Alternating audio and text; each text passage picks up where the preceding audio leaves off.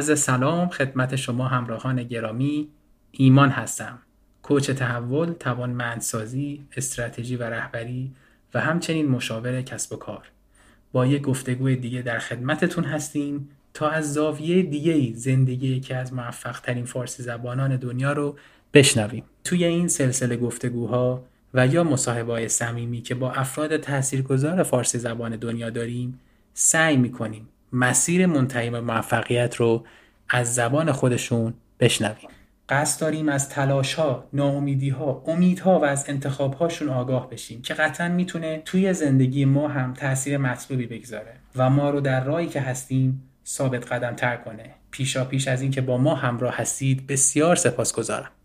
سلام عرض می‌کنم خدمت بینندگان عزیز و شنوندگان پادکست که در آینده این live رو میشنون و می‌بینن امروز میزبان هومن جان هستیم میکروفون در اختیار شما هومنجان که با بیننده ها سلام کنید و خودتون رو کوتاه معرفی بفرمایید.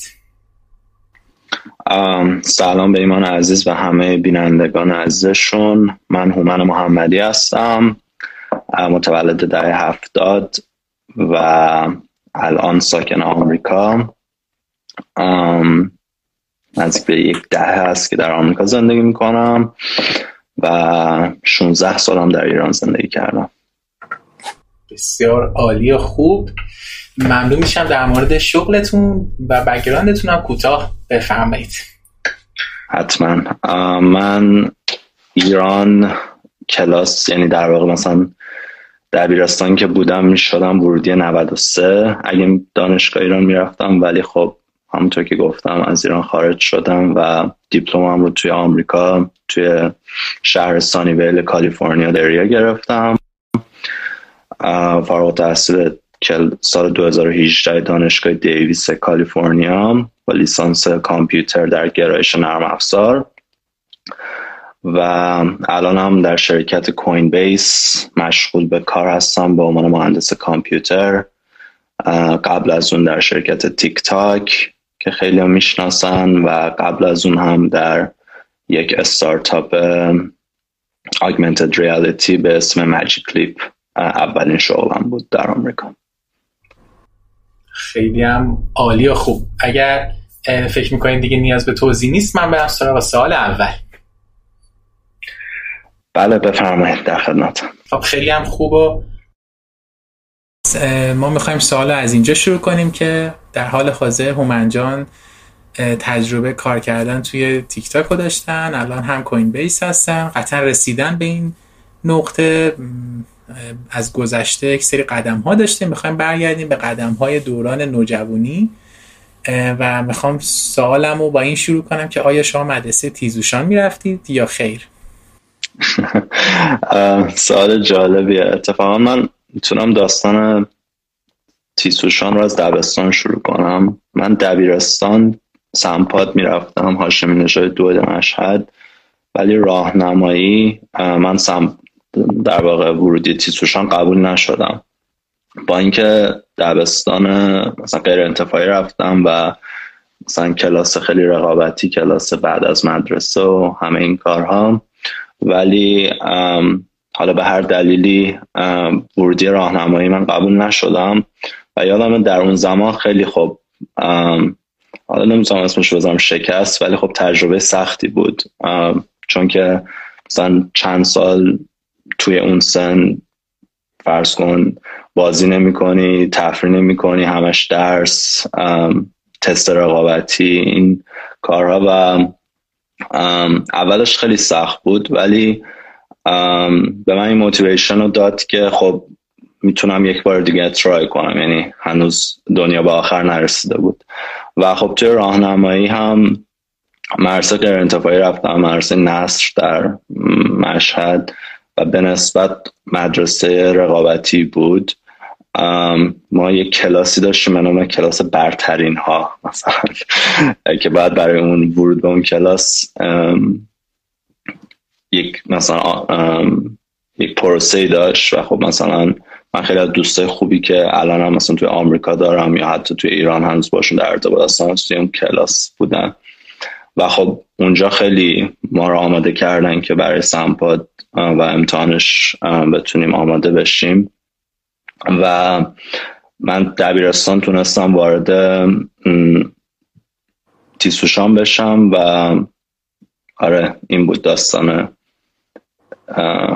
کوتاه من راجع به تیسوشان.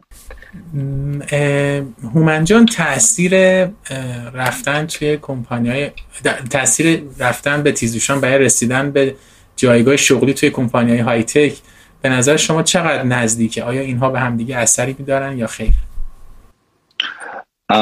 به نظر من اثر مثلا اون جو سمپاد برای رسیدن به دانشگاه خیلی خوبه و کلا به یک دانش آموز توی اون سن هدف گذاری رو یاد میده رقابت با افرادی که در درجه تقریبا بالا هستن از آی کیو از لحاظ تلاش از لحاظ مثلا دیترمینستیک بودن حالا نمی‌دونم دقیقا کلمه فارسش چی میشه. این خب خیلی خوبه. جو جوی هست که خب شما همیشه یک کسی هست که می‌تونی بهش نگاه کنی و بگی اون من می‌خوام به این درجه برسم. ولی لزوما کسی که حالا تیسوشان نرفتم معنیش این نیست که نمی‌تونه اون رقابت رو در خودش ایجاد کنه. یعنی من دوستایی داشتم که به هر دلیلی دوست نداشتن توی اون جو رقابتی باشن ولی باز هم به همین درجات رسیدن و موفق و حتی بیشتر هم می‌تونستن موفقیت کسب کنن. ولی برای زمانی که من ایران بودم به نظرم جای خوبی که آدم براش تلاش کنه و سعی کنه بهش برسه چون داخل تیسوشان هم مثلا توی دبیرستان اینطوری بود که بعضیا برای کنکور خیلی تلاش می‌کردن و خیلی هم بودن که می‌رفتن سمت المپیاد. و من خودم هم مثلا از راهنمای المپیاد ریاضی شرکت می‌کردم و به نظر من اینکه شما بتونین کار مختلف رو با هم بالانس کنید در زمان تحصیلتون خیلی مهمه. و حتی یک لول بعدتر از اون این مثلا اکتیویتی های بیرون از مدرسه بود. خب مثلا توی ایران خیلی رایجه که مرد دانش آموزا میرن کلاس زبان که خب خیلی چیز خوبیه. برای منم خیلی کمک کرد اوایلش که اومده بودم مثلا خارج از ایران و تقریبا یکم پریپریشن زبان داشتم. ولی من مثلا خودم از راهنمایی گیتار کلاسیک شروع کردم به عنوان مثلا موسیقی و خیلی در اون زمان به من کمک کرد که در کنار درس یه کاری بکنم که واقعا بهش یه علاقه دارم به شکل دیگه. و خیلی کارا میشه کرد. مثلا همون زنگ تفریح هم آدم با دوستاش فوتبال بازی کنه توی حیاط مدرسه هم خودش activity خیلی خوبه. بهت خیلی چیزا رو یاد میده. اینکه با کسی که میفته رو زمین دستش رو بگیری بلندش کنی به کسی که داری باش رقابت می‌کنی تنه نزنی. همه اینها درسای زندگی که آدم آروم آروم یاد می‌گیره. چقدر نکته خوبی گفتین. یه جورایی مهارت های نرم یا soft skill اون کنار در کنار مدرسه حالا توی کارهای تیمی توی ورزش به قول شما توی زنگ تفریح فوتبال بازی کردن توی کلاس زبان. و کلا مهارت اجتماعی اونجا شکل می‌گیره و چقدر مثاله خوبی شما زدید تو منجا شما این دوره رو رفتین و آیا از ابتدا هدفتون این بود که کلا تحصیل رو بیاین؟ امریکا یا خارج از کشور یا این هدف در طول مسیر شکل گرفت؟ برای من یک کم این هدف به کمک خانواده شکل گرفت. من پدرم خودش زمانی که دانشجو بوده دوست داشته برای تحصیل به خارج از کشور بره ولی به دلایل شرایط مختلف زندگی ازدواج بچه شغل همه اینها مجبور یعنی به حال این این رو نتونسته انجام بده. ولی خب می‌گفت من دوست داشتم که شما خارج از ایران بتونید تحصیل کنید. و ما با عنوان خانواده همیشه مثلا تو فکر رفتن به کانادا بودیم برای اینکه خب برای شرط مهاجرت آسون تر بود. ولی یه شانسی آوردیم و تونستیم بیایم آمریکا. و یه جورایی هم تو ذهنمون بود که می‌خوایم مهاجرت کنیم ولی برنامه دقیق براش نداشتیم. بیشتر برنامه این بود که خب مثلا من برم لیسانسم رو تو ایران بخونم. یعنی من توی این مسیر بودم که خب بتونم مثلا المپیاد اگه بتونم مدالی بگیرم که کمکم کنه بعد برم کنکور بدم بعد برم دانشگاه بعد از بعد از دانشگاه مهاجرت کنم. برنامه شخصی خودم تو اون سن 16 سالگی این بود. ولی خب تونستیم به کمک خانواده بیایم آمریکا و کلا مسیر زندگی من خیلی عوض شد. یعنی یه دفعه یه اتفاق خیلی بزرگ افتاد. هم خوب بود هم خیلی سخت بود ولی به من کمک کرد که به اینجایی که الان هستم برسم. چقدر خوب و عالی. قدان پدرها و مادرهایی هستیم که استعداد فرزندشون رو شناسایی می‌کنن و حمایت می‌کنن که در یک دانشگاه خوب در یک کشور خوب بتونه شکوفا کنه. فکر می‌کنم اگه اشتباه نکنم 16 یا 17 سال داشتین که شما آمدین درسته؟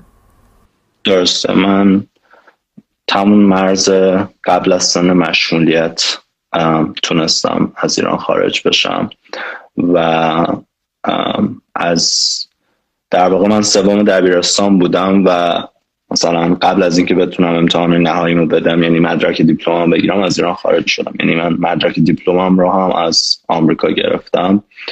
و وقتی اومدم کالیفرنیا یه سری از درسام رو تونستم در واقع توی دبیرستان قبول کنن و یه سری درسایی مثل زبان انگلیسی تاریخ مثلا جهان و این چیزایی که ما نداشتیم رو اینجا توی دبیرستان خوندم. و خب جو دبیرستان مثلا آمریکا با ایران مثلا دو تا جو کاملا متفاوته. اونم مثلا سمپاد و تیسوشان با یک دبیرستان مثلا پابلیک توی کالیفرنیا. کلا خیلی خیلی متفاوت. اهداف خیلی متفاوت. آدم ها خیلی متفاوتن. مثلا دبیرستانی که من بودم فریمان های سکول در سانیول. یه اتاق داشتیم که پرشم کشوری که از اونا توی این مدرسه هست بود. مثلا سی تا کشور فرض کنید پرچمش بود که اقلیت ها و مثلا آدم های مختلف از این کشور رو بودن. بعد خیلی جالب بود. واقعا خیلی خیلی متفاوت بود. و من هیچ ایده ای نداشتم که قرار چی بشه.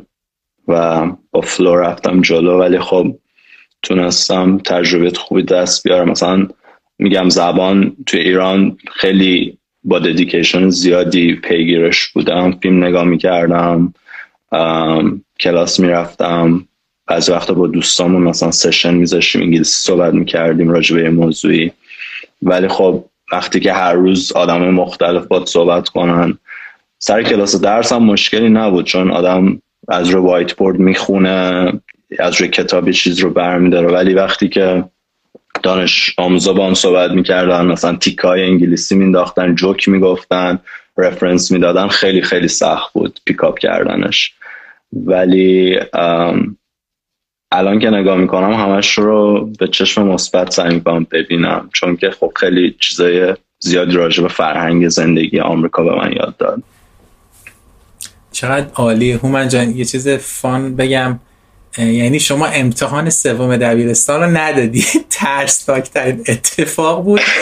واقعا من یادم میاد چقدر همه سخت بود. بعد علکی گولمون می‌زدن که چون امتحان کشوریه و مثلا همه از روستاها و شهرها یه سال جواب میدن آسون تره ولی زمان ما که خیلی سخت بود. واقعا حالا دوستانی که الان می‌بینن ولی زمان ما خیلی سخت آره فکر می‌کنم زمانی که من یعنی مثلا ورودی 93 تا نهایی در واقع توی کنکورم تاثیر داشت یه درصدی از نمراتت و خب اونم استرس رو اضافه می‌کرد. و من یادم وقتی که از ایران داشتم خارج می‌شدم اولش واقعا میگم معلوم نبود که ما می‌خوایم آمریکا بمونیم نمونیم. اولین باری بود که اصلا ما داشتیم می‌رفتیم آمریکا. یعنی قبلش هم به صورت توریستی نرفته بودیم. و من به مرسی گفته بودم که مثلا به من یه ماه مرخصی بدین من شاید برگردم.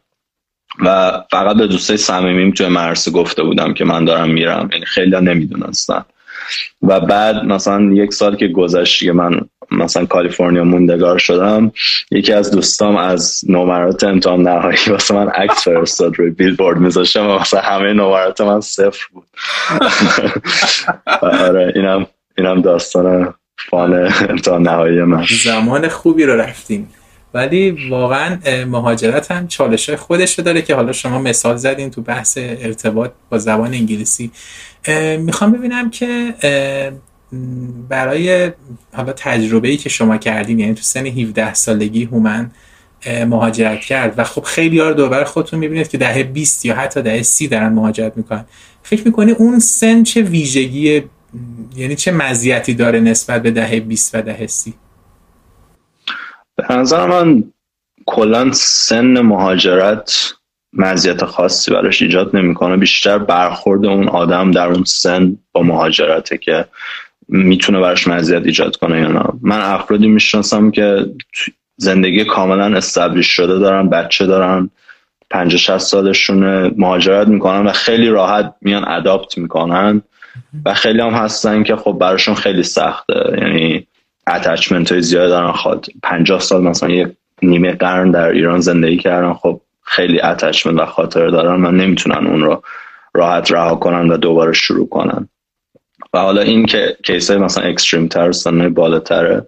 و تو سن پایین تر هم خب اگر مثلا 17 سالگی سنیه که شما تقریبا تا یه حدی شخصیتتون تو ایران شکل گرفته. مثلا با زبان خیلی راحتین با فرهنگ با ادبیات مثلا با اینا می‌تونی ارتباط برقرار کنی. ولی خب اگه سن حتی پایین تر از این باشه خب یکم سخت داره وقتی میایین توی خارج. خب خیلی از چیزایی که توی ایران توی دبیرستان یاد می‌گیرن و یاد نگرفتین. برای همین شاید ارتباطاتتون کم با مثلا کامیونیتی ایرانی یک کمی ضعیف در باشه. ولی اونم بازم بستگی به خودتون داره. من دوستام هستن که کلا آمریکا به دنیا اومدن پدر مادرشون ایرانی بودن و خیلی خیلی با فرهنگ ایرانی ارتباط دارن. خیلی خوب فارسی صحبت می‌کنن. علاقه دارن که نوروز رو جشن بگیرن کار مثلا تیکای فارس جوکای فارسی یاد بگیرن سریال ایرانی نگاه کنن همه اینا.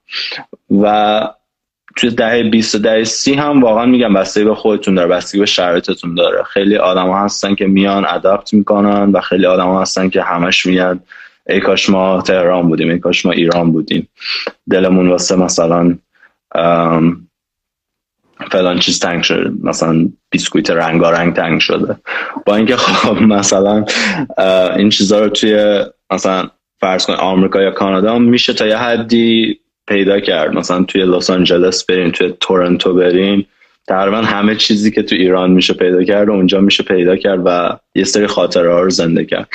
ولی خب مهاجرت کلا کار سختیه. یعنی من تا ندیدم کسی بگه من خیلی مهاجرتم آسون بود و همه چی خوب پیش رفت. یعنی داستان زندگی مهاجرت منم برای خیلی به نسبت ساده است ولی به نظرم تو عمقش که بری خیلی هر کسی سخته خودش رو می‌کشه و به نظر من هیچ سن خاصی مزیت خاصی نداره. بستگی به اینکه خودتون چقدر بخواید adapt کنین داره. چقدر توضیح عالی بود چون توی لایو قبل هم هم, هم شبیه همین پاسخ رو گرفته بودیم و واقعا در حال ممنون هومن عزیز که انقدر عالی و خالصانه تجربتون رو به اشتراک می‌ذارید. خب شما آمدین و درسا تطبیق پیدا کرد یه سری واحدها رو گذروندید تا تونستین دیپلم بگیرین. دان... می‌خوام مراحل در واقع اخص پذیرش دانشگاهتون هم بگین. از بین چند تا دانشگاه این دانشگاه انتخاب شد و, و انتخاب رشتهتون چطور بود؟ درسته.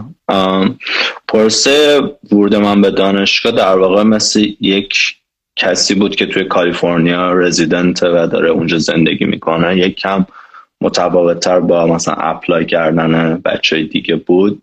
مثلا یک آزمونی هست به نام آزمون SAT که تقریبا شبیه GRE ولی خب تو لول مثلا لیسانس و در واقع زبان writing reading و یه قسمت logic و ریاضی داره.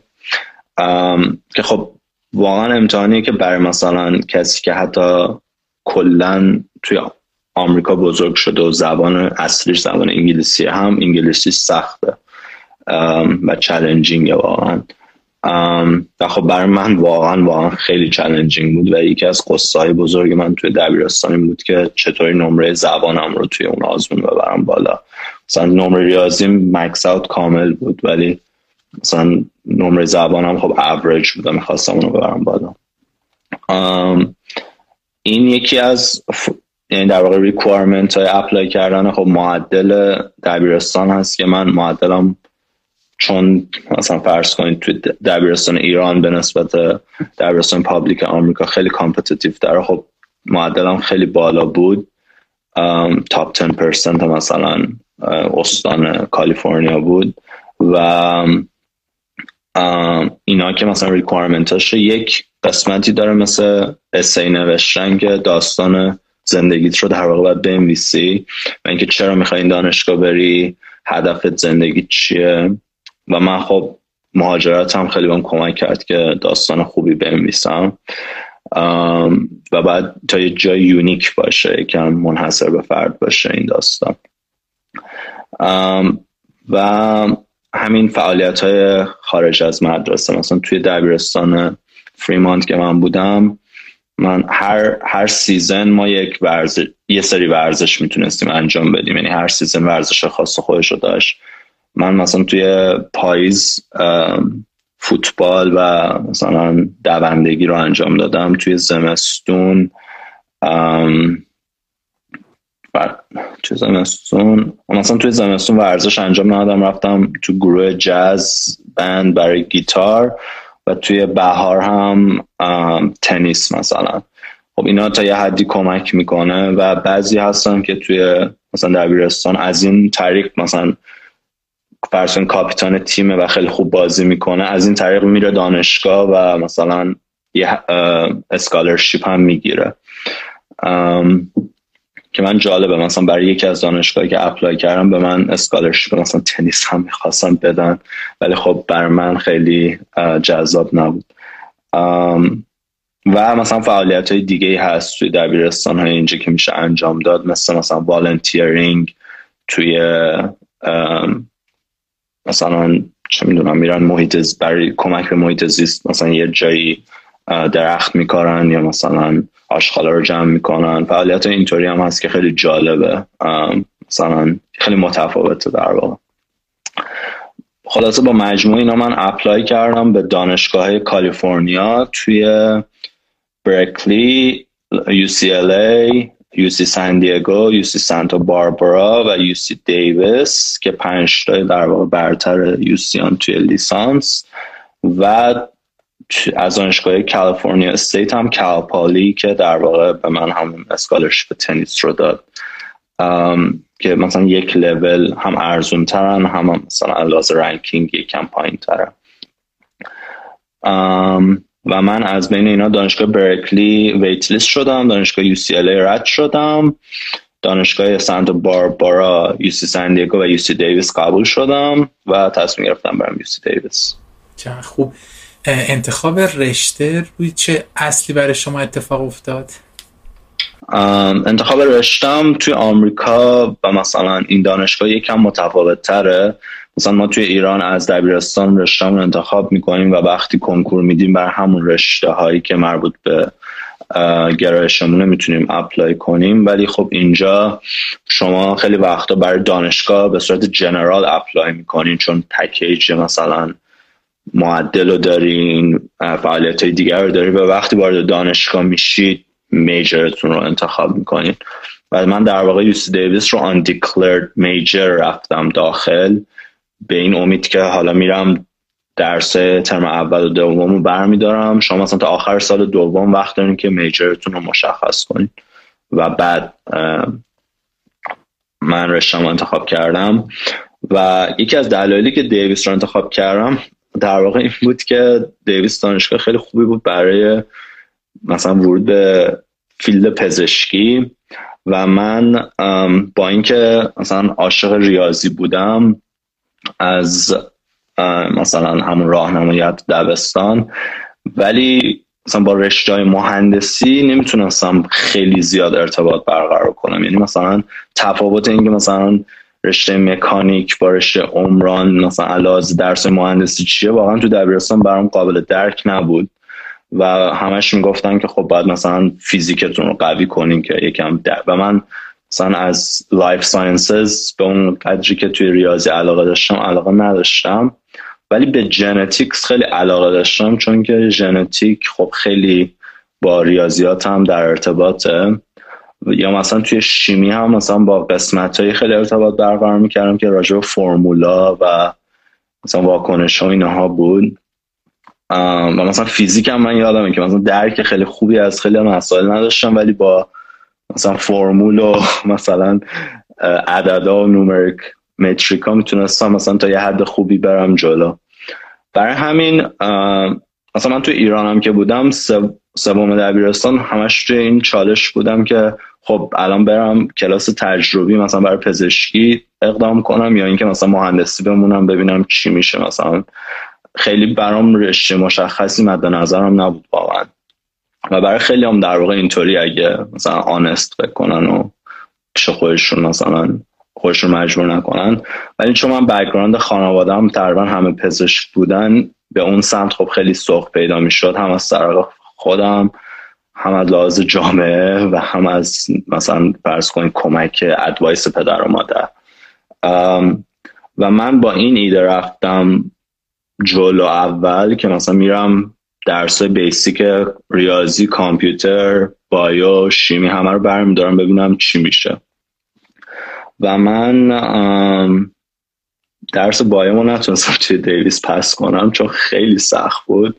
مثلا concept که درس می‌دادن و با خواهرم که اون زمان دانشجو پزشکی بود داشت برای USMLE آمریکا می‌خوند. صحبت می‌کرد می‌گفت آره این این چیزایی که دارم به شما یاد میدن خیلی نمی‌تونی بفهمی چیه. برای US یک مثلا ما میخوندیم. و درس کامپیوترم و, و کلا دانشگاه آمریکا خیلی برای من سخت بود به خصوص دانشگاه public. یعنی واقعا اولین جایی که من در واقع می‌تونم بگم fail شدم توی زندگیم. ترم اول دانشگاه بود. یعنی من هیچ وقت این حسی که دارم fail میشم و مثلا top نیستم توی یک محیطی رو نداشتم. و این تجربه خوبی بود برای اینکه واقعا ببینم چی دوست دارم. و من چون قبل از اینکه وارد دیویس بشم یه دوره تابستون به عنوان دانشجوی visit، visiting رفتم استنفورد و تو استنفورد سه تا کار مختلف انجام دادم. یکی یه course کامپیوتر برداشتم که در واقع اولین course ی بود که مثلا programming و کد زدن رو یاد می‌داد. و خیلی جالب بود. خیلی قشنگ درس می‌داد کسی که درس می‌داد و دانشجوی خیلی جالبی هست. همه مثلا در واقع درس کامپیوتر بود که فقط برای بچه کامپیوتر نبود. مثلا یادم یکی رو دیدم که رشتهش روانشناسی بود و مثلا این درس رو برداشته بود. و این خیلی جالب بود. برام یه درس منیجمنت برداشته بودم. که مثلا یکم راجع به business و technology management بود و یه درس هم public speaking بود. اینکه چطوری توی مثلا public بتونی صحبت کنی. و در کنارش تنیس هم بازی کردم توی استنفورد. اتفاقی که اونجا برا من افتاد این که مثلا کلا رشته کامپیوتر توی سیلیکون ولی خب خیلی رشته خوبیه. یعنی overall مثل که مثلا شما توی ریاضی هستین توی ایران برین برق شریف. این رشته تاپ اونجاست. برای همین منم مثلا توی دیویس که بودم با خودم گفتم من دوست دارم نزدیک سیلیکون ولی هم هستم اینجا زندگی کنم و اونجا مثلا اولین جایی بود که مهاجرت کرده بودم not مثلا برم توی کامپیوتر و حالا یه سری کورس جذابم قبلش برداشتم ببینم چی میشه. و همینطور آروم آروم یعنی من اولین کلاسم مثلا اوریج بود نمرم کلا ترم اول تو کامپیوتر. همینطور آروم آروم رفت تا رسید ترم آخر سال اولم مثلا به A plus رسیدم. و اونجا دیگه رشتم و به خانوادم گفتم که من دیگه پزشکی رو کلا بوسیدم یعنی نمی‌تونم مثلا ادامه بدم با این شرایط و وارد رشته کامپیوتر شدم. خیلی هم عالی و خوب. واقعا کس... کسایی که پزشکی می‌خونن نابغن یعنی همه ما تو بچگی رویاشو داشتیم ولی منم همین حسا رو دارم. به درسای رشته پزشکی و واقعا مایی که ذهن ریاضی داریم یعنی واقعا اذیت میشیم وقتی میریم مواجه میشیم با این همه درسای سخت. و خب خیلی تصمیم جالبی بود و شما با رشته کامپیوتر شروع کردین. چون دغدغه مهاجرت تحصیلی رو نداشتین هومن جان می‌دونم که می‌تونستین کار کنین. آیا حالا از بابت کار جانبی کاری رو به عنوان کارآموز چیز انجام دادین؟ بله من دوره دان... یعنی وقتی که رشتم مشخص شد تو دوران دانشگاه خیلی مرسومه بین بچه های رشته کامپیوتر اینجا که برن کارآموزی تو شرکت های بزرگ یا حتی کوچیک. من سه تا کارآموزی سه تابستون مختلف رفتم و مهمتر یعنی شرکتی که فکر کنم بیشتر بشناسن شرکت آمازون بود که اونجا مثلا کارآموزی واقعا سختی هم بود به نسبت و رقابتی بود. ولی خب خوبش این بود که آره مثلا به عنوان کار هم بود درآمد هم داشت و یکم به مثلا زندگی دانشجویی مثلا رفاه میبخشید بعدش. و اینکه قبل از اون کارآموزی یک کار جالب دانشجویی انجام دادم. یعنی همون سال اول داخل دانشگاه تورگاید شده بودم که در واقع مثلا دانش مثلا دانش آموزا یا افرادی که دانشگاه دیویس قبول شده بودن می اومدن مثلا می‌خواستن ببینن دانشگاه چطوریه. ما به عنوان دانشجو بهشون تور می‌دادیم. یکی از اسکیلامون این بود که با عقب عقب را می‌رفتیم و مثلا اونا رو می‌دیدیم باشون صحبت می‌کردیم و برشون از محیط محیط دانشگاه رشته مختلف. مثلا اطلاعات خیلی جنرال و خیلی تجربه خوبی بود. مثلا همکارام آدم همه دانشجو بودن همه مثلا آدم فانی بودن. اکثریت آدم اجتماعی تری بودن از من و خب مثلا به من مثلا چه می‌دونم برنامه میذاشتن پارتی می‌گرفتن مثلا همه رو دعوت می‌کردن. خیلی جالب بود. و مثلا رئیسمون هم خودش یه روزی دانشجوی همون دانشگاه بود از همون جایی که ما بودیم شروع کرده بود. خیلی با همون راه میومد همیشه. و کلا جو خیلی خوبی بود. و به عنوان کار دانشجوی مینیمم ویج هم بود یعنی مثل هر کار دیگه مثلا. ولی کاری بود که مثلا به عنوان کار مینیمم ویج فانم بود. یعنی من هیچ وقت حس نکردم که دارم مثلا تلف میشم توی این کار.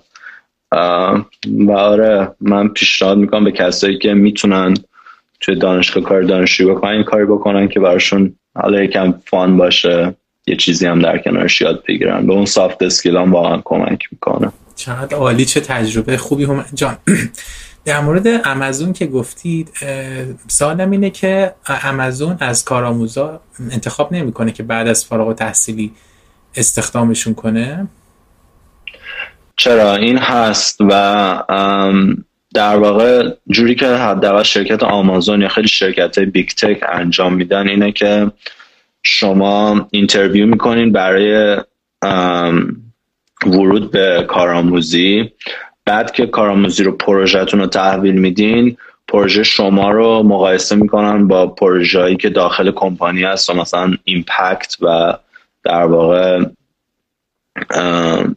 مثلا معیارهایی که دارن روش اندازه گیری می‌کنن و تصمیم می‌گیرن که خب شما مثلا این کارتون انقدر خوب بوده که می‌تونین مستقیم بیاین وارد این تیم بشین یا اینکه مثلا کارتون خوب بوده ولی خب شاید ما بخوایم دوباره interview تون کنیم برای اینکه مثلا interview مثلا full time مثلا internship معمولا دو مرحله است ولی interview full time شش مرحله است.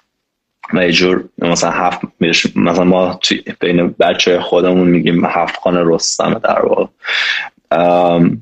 بعضی وقتا این کار می‌کنن شرکت هایی که expectation شون بالاتره مثل مثلا گوگل برای مهندسا. بعضی وقتا هم که خب ردتون می‌کنن.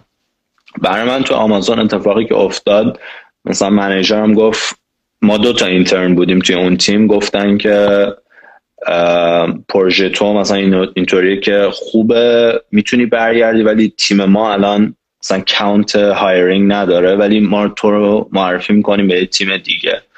ولی من خودم تجربه خیلی مثبتی از لحاظ محیط کار توی آمازون نداشتم. به دلیل اینکه این حالا مثلا یه search site هست که review های این شرکت ها رو میمیسه کلا جو اینه که مثلا فقط business. یعنی هدف اینه که business بره جلو. حالا اینکه کارمندا چه حسی دارن دیگه خودشون برن پیش خودشون حل کنن مشکلاتشون و ما خیلی مثلا اهمیتی نمیدیم. این طرز فکر مثلا leadership کمپانی از بالا به پایینه. حالا تیمای مختلف با هم فرق و من کلا جوش رو overall دوست نداشتم.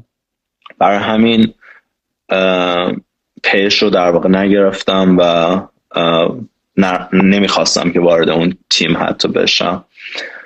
و آره این شد که رفتم دنبال استارتاپ.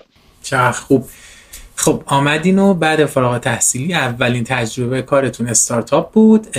مراحل interview ش سخت بود؟ مراحل interview شرکت tech تا یه حدی شناخته شده است ولی کلا مسیر سختیه. چون که شما باید باید که نه ولی خب برای اینکه موفق بشین باید با چند تا شرکت interview کنین و خیلی وقتا شما چند تا offer می‌گیرین ولی خب از توی اونا باز یک کدومی که بیشتر دوست دارین یا باهاتون بیشتر راه میان رو انتخاب می‌کنین یعنی یه پروسه صفر و یک نیست. معمولا شیش مرحله است یا بین چهار تا شیش مرحله است interview شرکت tech. برای مهندس نرم افزار.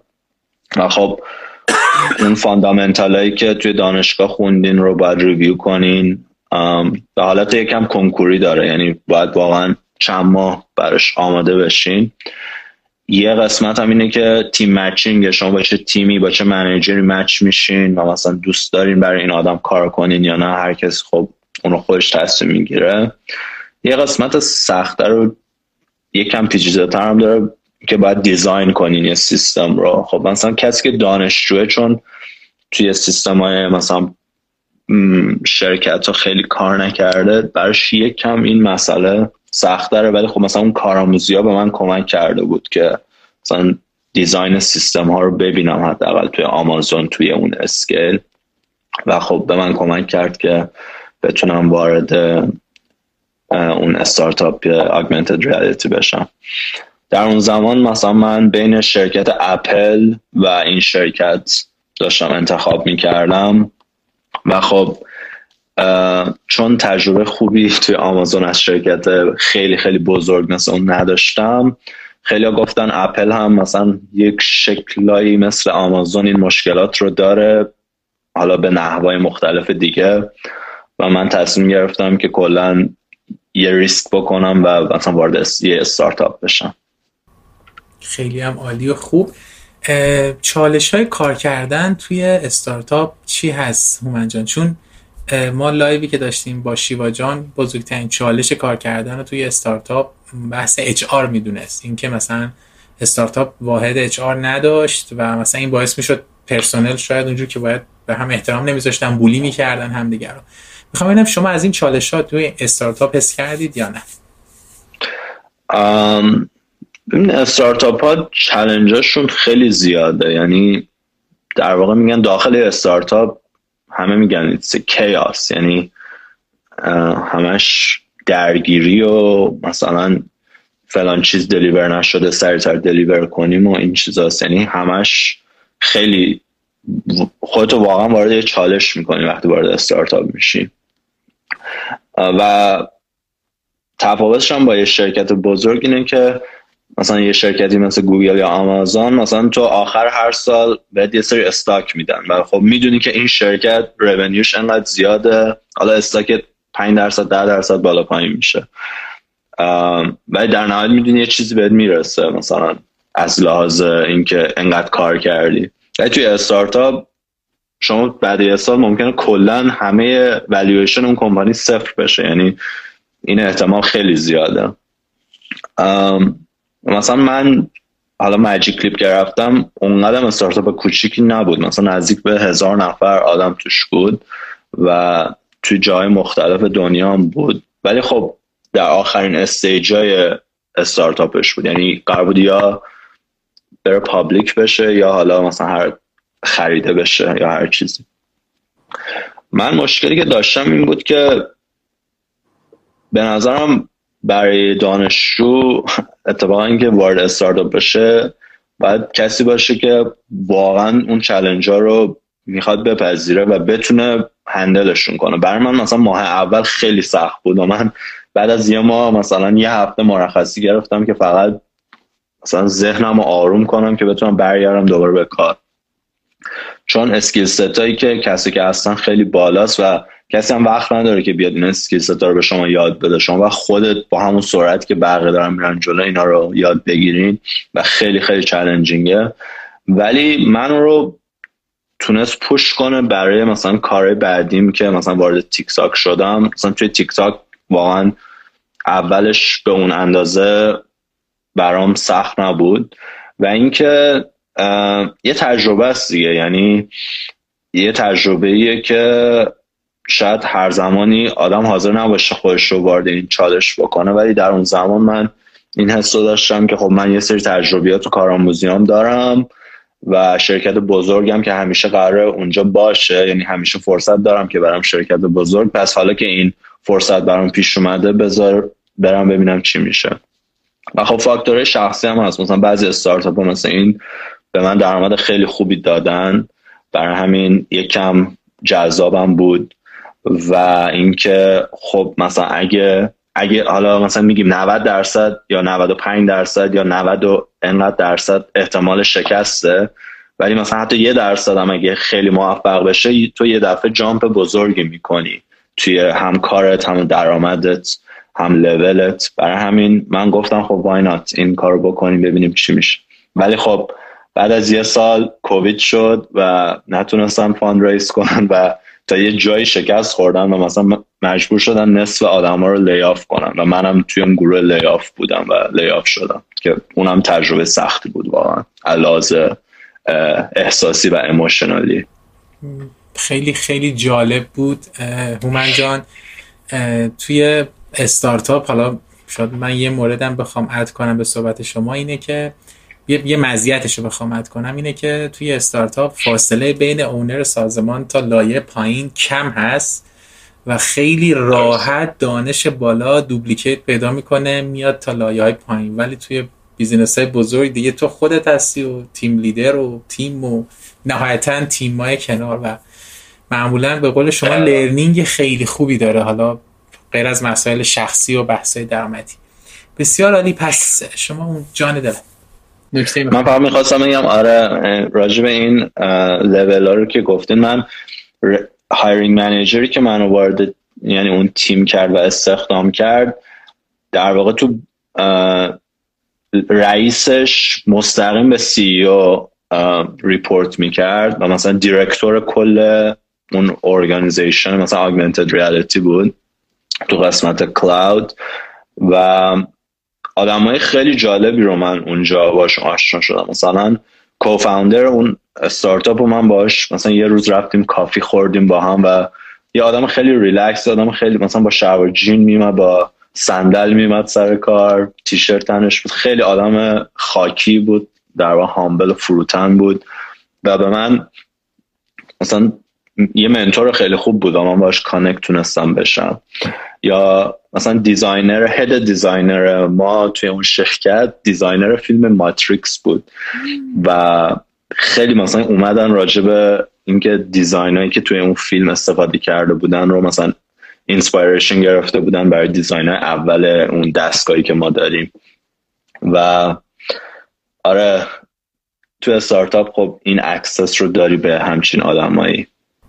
چقدر تجربه جذابی بود تو من خب کووید شد و حالا خیلی از برندهای دنیا مجبور شدن به خاطر کاهش هزینه و مشکلات خیلی از نیروهاشون رو جابجا کنن. شما هم تصمیم گرفتین واسه تیک تاک اپلای کنید و درسته. چجوری؟ آره من آره من در واقع مارچ 2020 بود که هم کووید شد هم مثلا این لیاف پیش اومد.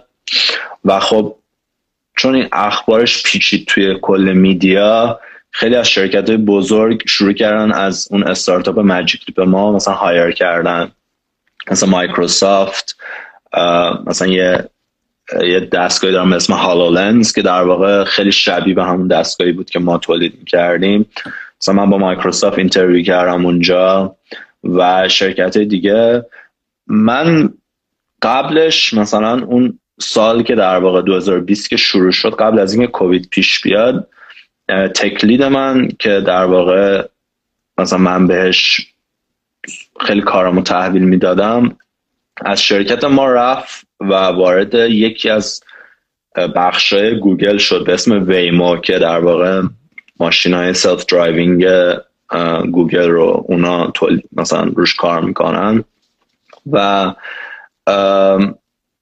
به من این hint و داد که آره مثلا این این مثلا تیم ما اینجوری نمیمونه در همین حد. خیلی چیز کوتاهی گفت و رفت.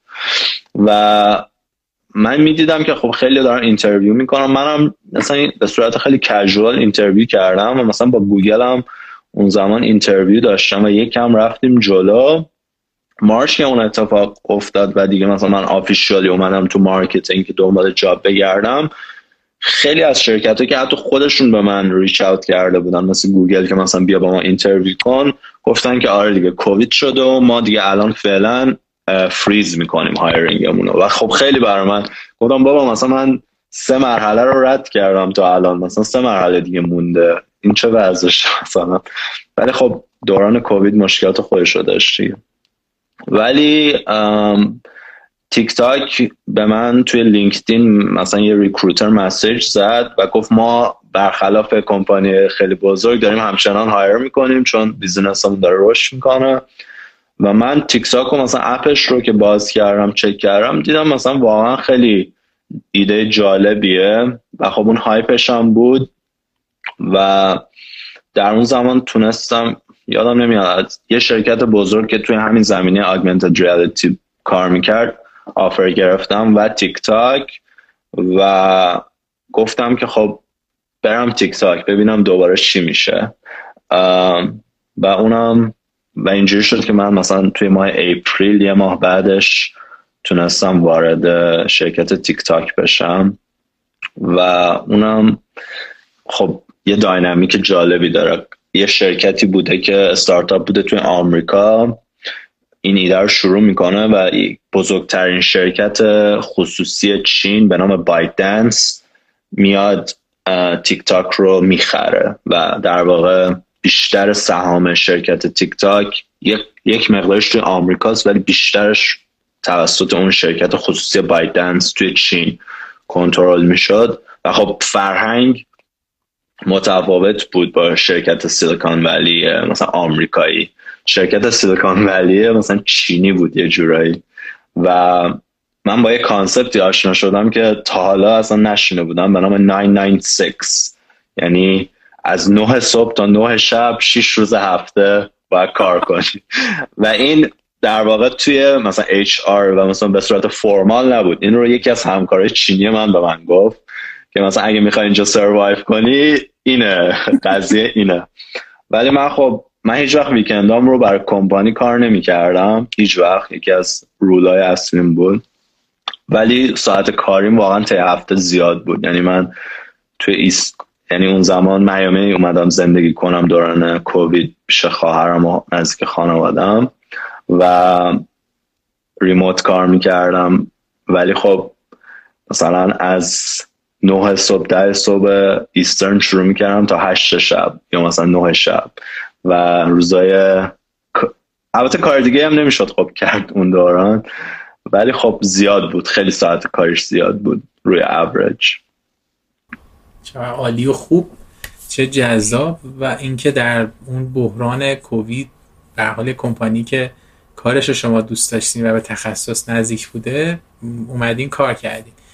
چه جالب در مورد فرهنگ سازمانی تیک تاک گفتین که خیلی برای من جذاب شد.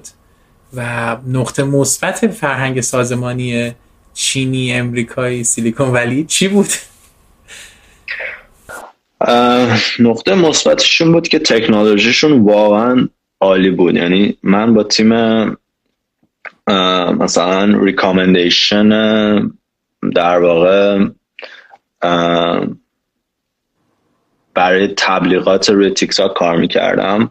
و یکی از اصلی ترین اصلی ترین feature هایی که تیک تاک رو مثلا از اینستاگرام بهتر می‌کنه همون recommendation algorithm یه که به شما ویدیو رو نشون میده. یعنی چیزی رو به شما نشون میده که حتی خودت هم نمی‌دونی این رو دوست داری ولی خب دوست داری و نگاه می‌کنی. و ما یه جورایی اون رو می‌خواستیم با کمک تیم چین implement کنیم برای اینکه تبلیغات رو به همون نحو نشون بدیم.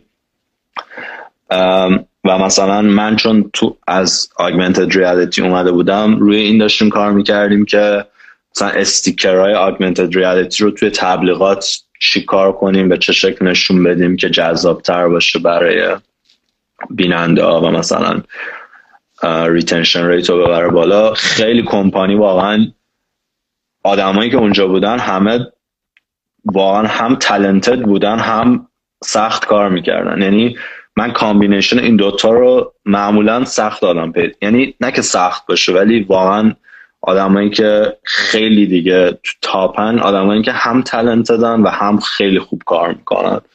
و مثلا هم تیمی های من اکثرا از فیسبوک گوگل مایکروسافت شرکت بزرگ Silicon Valley اومده بودن.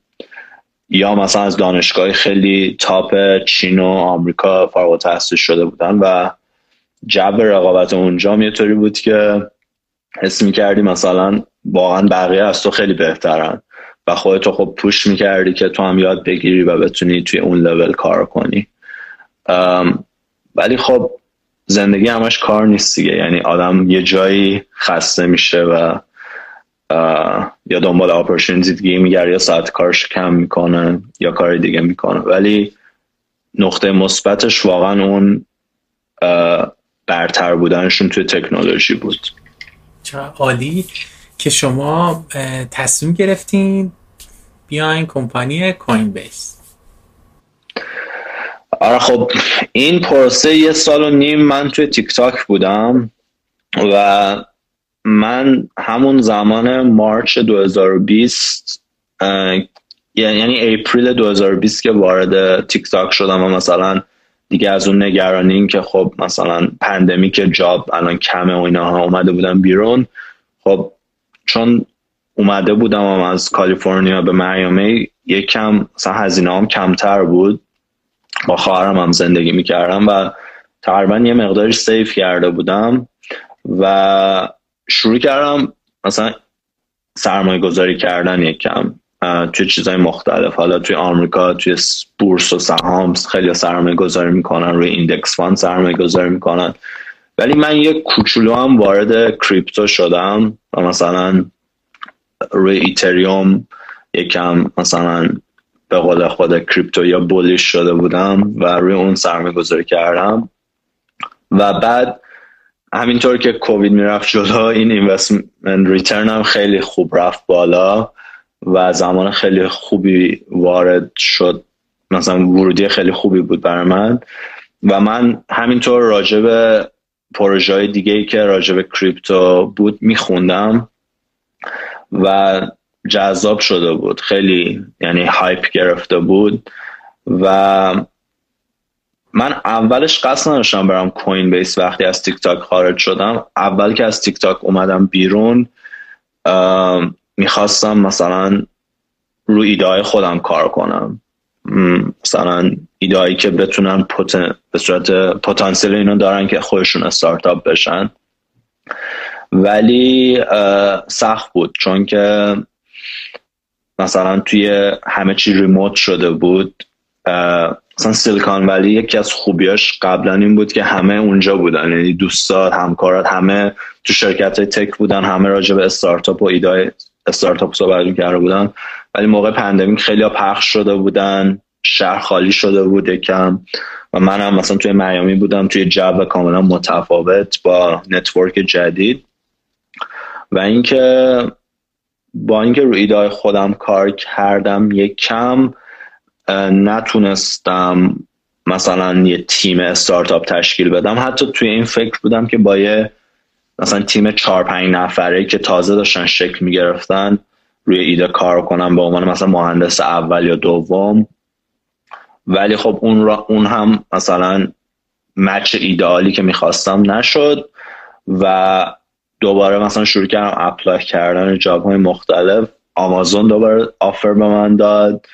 offer خیلی خیلی خوبی هم داد. یعنی حتی علاوه درآمدی و عدد از کوین بیس هم بیشتر بود offer ش. ولی خب من میگم اون تجربه تلخی که داشتم قبلا باعث شد که دوباره هم offer آمازون رو رد کنم و وارد کوین بیس شدم. چقدر عالی و خوب. در مورد کریپتو گفتین. الان مطمئنم خیلی هم مثل من میگن خدا چرا الان ما هرچی می‌خریم دیگه بالا که نمیره هیچی. من نمی‌دونم بیت کوین 57 هزاری چرا من خریدم. چه زمان خوبی شما. آره نه من من خودم بیت کوین 60 هزار تایی هم خریدم. به نظرم الان من البته واقعا نمی‌خوام به هیچ هیچ advice بدم چون من خودم تو این قضیه به نسبت خیلی جدیدم. ولی پتانسیل برای رشد خیلی زیاده و آدم باید آروم آروم invest کنه و هیچ کس یعنی یه شب پولدار شدن اون return واقعی نیست. اینکه آدم به صورت پیوسته بتونه سرمایه گذاری کنه نتیجه خیلی خوبی خواهد داشت. دقیقا. بیایم الان سیگنال بدیم.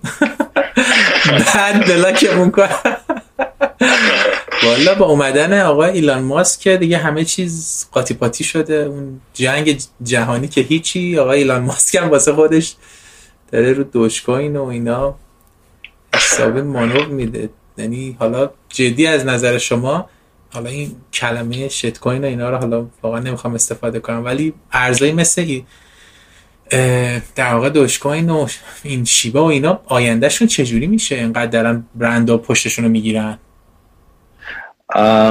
راستش علاوه marketing خب خوب کار کردن. خب مثلا ایلان ماسک اومده support می‌کنه. ولی خب تکنولوژی رو باید به نظرم نگاه کنین. یعنی من خودم توی underlying تکنولوژی هنوز دارم infrastructure layer در واقع سرمایه گذاری می‌کنم و underlying تکنولوژی دوج کوین همون بیت کوینه یعنی fork بیت کوین هستش و به نظرم کسی که می‌خواد وارد این قضیه بشه و واقعا هم به اون وارد اون community crypto بشه و هم آینده دار به این قضیه نگاه کنه بهتر که روی همون بیت کوین شروع کنه. یعنی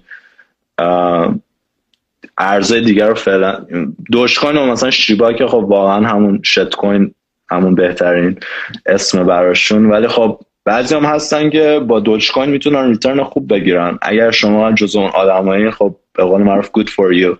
ولی برای average کانسومر یا average کسی که می‌خواد اینوست کنه به نظرم با بیت کوین همه شروع کنید اصلا بهتر.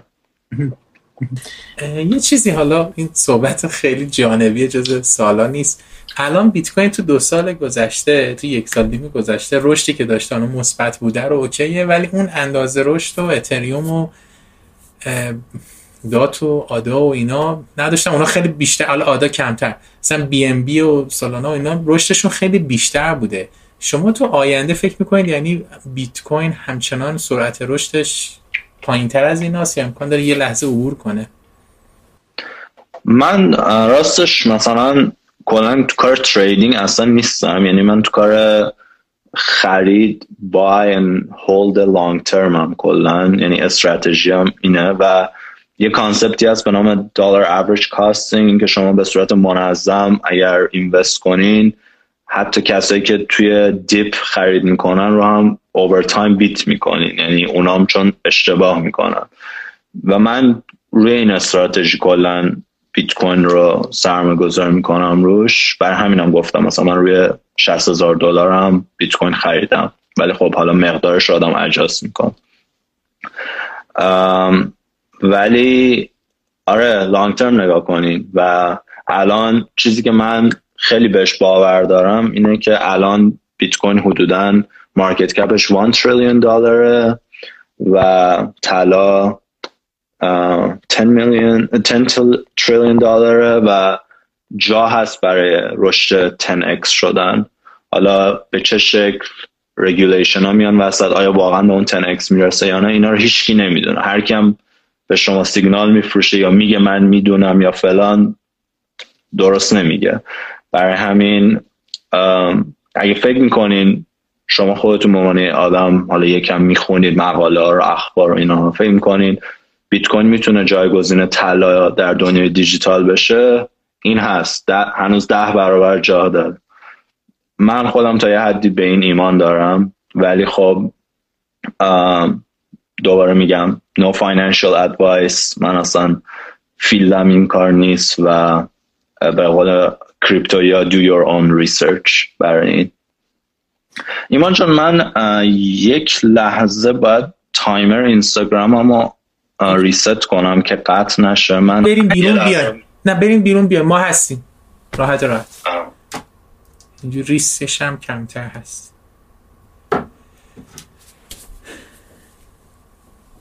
دوستان عزیز اگر سوالی هم دارید می‌تونید در واقع توی قسمت کوشن پایین بپرسید. اگر جز سوالا نباشه خودم اضافه می‌کنم و از هومن جان می‌پرسم. حالا توی هر حوزه‌ای که الان صحبت شده می‌تونید سوالاتون رو بپرسید. یه صحبتی هم کنم در مورد پادکست ها. دوستانی هم که لایو ها رو دنبال می‌کنن می‌دونن که ما توی گوگل پادکست اپل پادکست اسپاتیفای و کست باکس پادکست ها رو آپلود کردیم. می‌تونید با فارسی search کنید داستان زندگی من یا با فارسی search کنید ایمان خورمی نژاد. پادکست ها براتون میاد و می‌تونید گوش کنید. توی یوتیوب هم که به تازگی داریم آپلود می‌کنیم که فکر می‌کنم تا اپیزود 34 رو آپلود کردیم می‌تونید توی یوتیوب به انگلیسی بنویسید. ایمان فاصله خورمی نژاد با ZH لایو ها رو دنبال کنید. ضبط شده‌شو ترمیم شده. تصویر و صدا رو به هر حال ما توی اینستاگرام نمی‌تونیم صدا و تصویر رو ترمیم کنیم اما توی یوتیوب تونستیم. آها من هومن جان رو باید دوباره invite کنم. okay ببخشید. و می‌تونید دوستان ببینن اونجا. ببخشید من روی social media م همه timer داره و یادم رفته بود مال اینستاگرام رو unset کنم. نه نه اختیار دارید. من در مورد لینک پادکست و یوتیوب صحبت کردم و فرصت تبلیغ بود. خیلی مهمه خب شما آمدین کوین بیس مراحل interview ش آیا تفاوت خاصی داشت یا مثل این نکته خاصی داره که ما بخوایم به اشتراک بذاریم؟ کوین بیس یه تفاوتی که داشت این که خب یکم چون من تیمی که کار می‌کردم روی پروتکل های مختلف مثلا بلاکچین کار می‌کنه یک کم راجع به خود specifically crypto هم مثلا سوالای تخصصی تر ممکن بود بپرسن. ولی خب تیم های مختلف هستن. یعنی شما به عنوان general software engineer هم می‌تونید وارد کوین بیس بشین و خب رو تیم های دیگه کار کنید و تیم من یک کم راجع به پروتکل ها مثلا سوال میپرسیدن یا مثلا اگر خود دانش رو داشت که به اشتراک میذاشتی یک نقطه مثبتی حساب می‌شد. و آره به من کمک کرد که بتونم وارد کوین بیس بشم و اینکه آره جدا از هر چیزی توی کریپتو خیلی این یعنی شرکت های crypto این خیلی مهمه که حالا اگر شما یه چیزی رو نمی‌دونین این طبیعیه. چون که خب همه چیز جدیده. خیلی concept ها خیلی پروتکل ها جدید دارن معرفی میشن. ولی خب باید این رو بتونین نشون بدین که می‌تونین سریع یه چیزی رو یاد بگیرین. یا اگر یه کسی به شما یه چیزی رو توضیح میده بتونین سوالای خوبی بپرسین که نشون بده. درک درستی از مثلا مسئله یا یک problem دارین. و آره اینجوری شد که من وارد کوین بیس شدم. چقدر عالی و خوب. الان هم که کوین بیس هستین و در این کار رو ادامه میدین و تو همون بخشی که چون بخشی که گفتید توی تیک تاک یکم متفاوت بود الان می‌خوام ببینم توی کوین بیس تو چه بخشی در این فعالیت می‌کنین؟ من توی کوین بیس organization ی هست به نام کوین بیس Cloud که قبلا یه استارتاپی بوده به نام Bison Trails که در واقع کوین بیس این, این استارتاپ رو کلش رو می‌خره و integrate می‌کنه با بخش cloud خودش. من توی های لول اگه بخوام بگم بیشتر کارم با روی infrastructure در cloud هستش. این یعنی با تخصص من به عنوان مهندس نرم افزار تو اون بخشه که بیشتر ربط پیدا می‌کنه به back end engineering و programming ولی خب در کنار اون مثلا روی اون infrastructure layer یه سری اپلیکیشن هست. مثلا توی استارتاپ Magic Leap اون application layer computer vision و مثلا augmented reality مثلا meshing و اینها بود. اون یه اپلیکیشن بود من روش کار می‌کردم. توی تیک تاک application مون recommendation الگوریتمایی بود که برای تبلیغات استفاده می‌شد. توی کوین بیس اپلیکیشنمون در واقع اینه که اون سیستم بلاکچین روی cloud scale بشه و مثلا کار کنه. برای همین اون قسمت infrastructure ش در واقع بین همه اینها تا یه حدی مشابه هست از لحاظ مثلا تخصصی و مهندسی ولی اون اپلیکیشن خب می‌تونه متفاوت باشه و تغییر کنه. و من اینکه تغییر می‌کنه رو دوست دارم. مثلا از یه لحاظای خوبه اینکه شما مثلا سعی می‌کنیم کانسپت های جدید رو یاد بگیری و مثلا با دنیاهای جدیدی آشنا میشی کلا. و از یه لحاظم اینه که خب بعد یه مدت خب باید سعی کنی حتی توی اپلیکیشن هم تخصصی تر کار کنی. ولی خب برای الان من به نظرم خوبه که explore کنم و چیز جدید یاد بگیرم. و مثلا خیلی جالبه. شما وقتی چیزهای مختلف رو امتحان می‌کنی بعد بینش در واقع مثلا یک Venn diagram یه سری اشتراکات جالبی رو هم پیدا می‌کنیم مثلا الان تو سال 2020 و مثلا 2021 و 2022 این کلمه متاورس رو ما خیلی میشنویم. ولی مثلا من توی Magic Leap که کار می‌کردم سال 2019 یا 18 این concept معرفی شد به نام Magicverse که ما یه دنیایی می‌سازیم که مثلا همه میایم با goggle های Magic Leap توش راه میریم و با هم ارتباط برقرار یعنی مثلا من با اون ایده تو اون زمان آشنا شده بودم. یا مثلا من راجع به NFT همون زمان می‌گفتن که آره یه سر دیجیتال اسست اومده که اینا رو هم می‌تونیم بیاریم توی اون دنیا. و این نقاط مشترک پیدا شد. بعد خیلی جالب بود. همون زمانی که من وارد کوین بیس شدم شرکت فیسبوک اسمش رو عوض کرد به متا و مثلا من یه با فیسبوک هم interview داشتم. بهشون گفتم من مثلا offer کوین بیس همون دیگه قبول کردم. نمی‌تونم الان دیگه بریم مرحله آخر. به من گفتن خب آره دیگه الان تیک تاک بودی کوین بیس بودی Magic Leap هم بودی. تو در واقع combination خوب برای دنیای مثلا متایی که ما داریم می‌سازیم در آینده خواهی بود. حالا مثلا ارتباطمون رو باید حفظ کنیم. ولی منظورم اینه که اینها خودشون هم پیدا می‌کنن نقاط مشترکشون چقدر عالی. چقدر تجربه جذابی رو گفتین هومن جان. ما که سیر نمیشیم در مورد این قسمت صحبت کنیم ولی دوست دارم خورده اگر شما تو این مورد نکته ندارین از صحبت کاری بیایم بیرون ولی دوباره بهش برگردیم. حتما حتما. okay. در مورد مدیریت زمان می‌خوام صحبت کنیم. حالا بحث work life balance و اینکه شما می‌دونم که همه زندگیتون رو توی کار نیستید. قطعا بودای دیگه زندگی رو دارین. هدایت می‌کنید. نحوه مدیریت زمانتون چجوریه؟ راستش به نظرم برای مدیریت زمان هر کسی یعنی در واقع یه رسپی وجود نداره. هر کسی باید اونجوری که خودش دوست داره زمان کنترل کنه انجام بده. ولی جوری که بر من تا الان کار کرده اینه که مثلا من می‌دونم تو چه ساعتهای روز productive ترم تو چه ساعتهای روز خسته ترم. مثلا من آدم صبح زودی نیستم اصلا. یعنی من صبحم دیر از خواب تقریبا بیدار میشم. نه ده صبح بیدار میشم. ولی مثلا اولین کاری که من باید بکنم سر صبح اینه که مثلا یک چیز واقعا مقوی بخورم. مثلا smoothie یا مثلا یه صبحانه مثلا یه املت مفصل که به من انرژی بده که اصلا بتونم فکر کنم. یعنی من صبح که از خواب پا میشم واقعا نمی‌تونم خیلی خوب فکر کنم.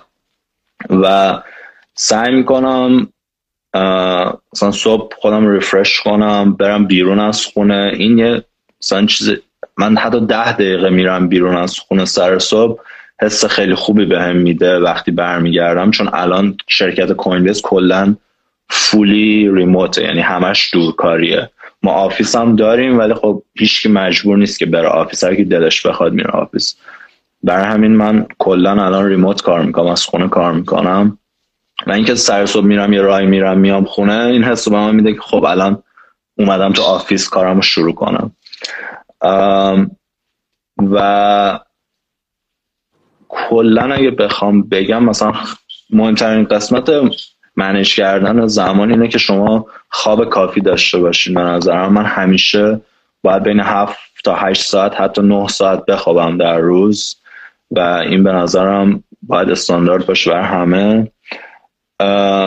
برای من اینه که ورزش شده یه قسمت از زندگیم. یعنی مثل اینکه اگه ناهار نخورم مثلا یه چیزم کمه مثلا یه میلا از دست دادم اگه مثلا من نیم ساعت تا یه ساعت در روز ورزش نکنم انگار یه چیزی کمه. و این خب به productivity من هم خیلی در روز کمک می‌کنه. و یه تایمی هم هست مثلا بین بگم پنج تا ده دقیقه یا حتی 15 دقیقه هر کسی این رو یه جوری interpret می‌کنه. برای یکی به قول معروف وقت نماز و دعا کردن برای یکی مدیتیشن برای یکی هیچ کار نکردن برای یک کسی راه رفتن برای من اینه که مثلا چشام ببندم راجع به اینکه چه برای چه چیزی شکرگزار یا گریتفولم در روز همون کاری که انجام دادم. مثلا مثل اینکه اوکی من امروزم سالمم چون ماها یعنی انسان اینطوری که شما فردا ممکنه مثلا فوت کنی به هر دلیلی مثلا هارت اتک یا هر چیزی یک چیز ناشناخته. و همین که مثلا امروز زندگی خودش به نظرم یک نکته که اوکی من برای این شک گذارم یه قسمت دیگه اینه که به مثلا موفقیت به شکستات نگاه می‌کنی. و اوورال آدم هر کسی اوورال یه هپینس لولی داره. با همون برای همون هم مثلا سعی می‌کنم گذار باشم. و اینکه خب چیزای دیگه مثل اینکه کار خوب دارم زندگی خوب دارم مثلا خانواده خوب دارم اینها. برای هر کسی میگم می‌تونه متفاوت باشه. و اینم خیلی مهمه. یعنی باعث میشه که از تمام مشغولیت ها ایمیل ها مثلا message های اینستاگرام message های دوستا message های مثلا کاری مثلا ذهنت کلا آزاد میشه و کلا به چیز دیگه فکر می‌کنی. و این به من خیلی کمک کرده برای manage کردن روز زندگیم.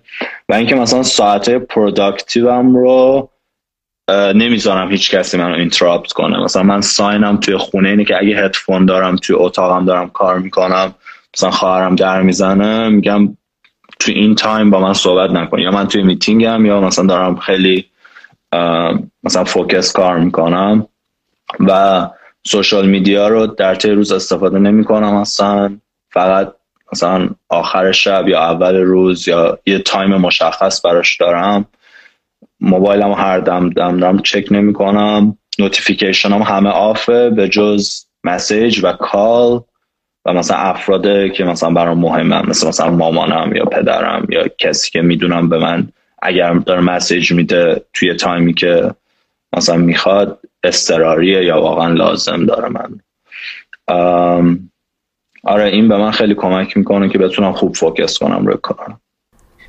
چقدر نکات عالی گفتی تو من جان. در مورد شکگذاری که واقعا حالا همه تعریف که کردین درست بود ولی همین که شکگذاری ما رو توی قسمت مثبت توی انرژی مثبت زندگیمون نگه میداره و ما رو از اون فکرای نداشته هامون و دغدغه و اهدافی که قراره بهشون برسیم دور می‌کنه به نظر من خودش یکی از بزرگترین کمک هایی هست که ما می‌تونیم به خودمون بکنیم. یعنی تایمی رو بذاریم شک گذاری کنیم. و خودمون رو بکشیم توی قسمت مثبت زندگی. بهتون تبریک میگم بابت مدیریت موبایل. آره من اینو دیدم. من به هومن پی ام می‌دادم. قشنگ یا شب یا صبح توی تلگرام با هم صحبت می‌کردیم. و خیلی تبریک میگم. چون واقعا یه وقتایی من خودم میگم که او همه زندگی و دغدغه‌ام این شده که وسط شام یه دفعه نگاه کنم ببینم مثلا فلان مسه چی شد بعد. دارم تمرین می‌کنم جلو خودم بگیرم ولی انقدر مثل شما موفق نیستم. دمتون گرم. زنده باشید. در مورد املت هم که گفتید من به شدت گرسنم هست. آره به شدت گرسته تر شدم من جان تا حالا اتفاق تو زندگیتون افتاده که شبیه معجزه باشه؟ آره اتفاقا به این داشتم فکر می‌کردم که ببینم واقعا داستانی هست که هم جالب باشه و هم واقعا شبیه معجزه باشه. برای من دو تا چیز اتفاق افتادن تو دوران کودکیم که به نظر من واقعا مثل معجزه بود. و به قول معروف من این داستان رو همیشه مثلا سر شام با مثلا افرادی که تازه باشون آشنا شدیم مثلا می‌خوایم راجع به خاطرات قدیم صحبت کنیم میگم و خیلی وقتا مثلا پدر مادرم اینو تعریف می‌کنن. من همونطور که بهتون گفتم مثلا خواب صبح خیلی دوست دارم مثلا صبح کلا خوابالو هم یکم. و وقتی که مثلا من چهار پنج سالم بود هم پدرم هم مادرم کار می‌کردن و من حالت ننی داشتم توی خونمون که مثلا بر من صبحانه درست می‌کرد و مثلا مواظبم بود که تا مامان بابا از سر کار بیان.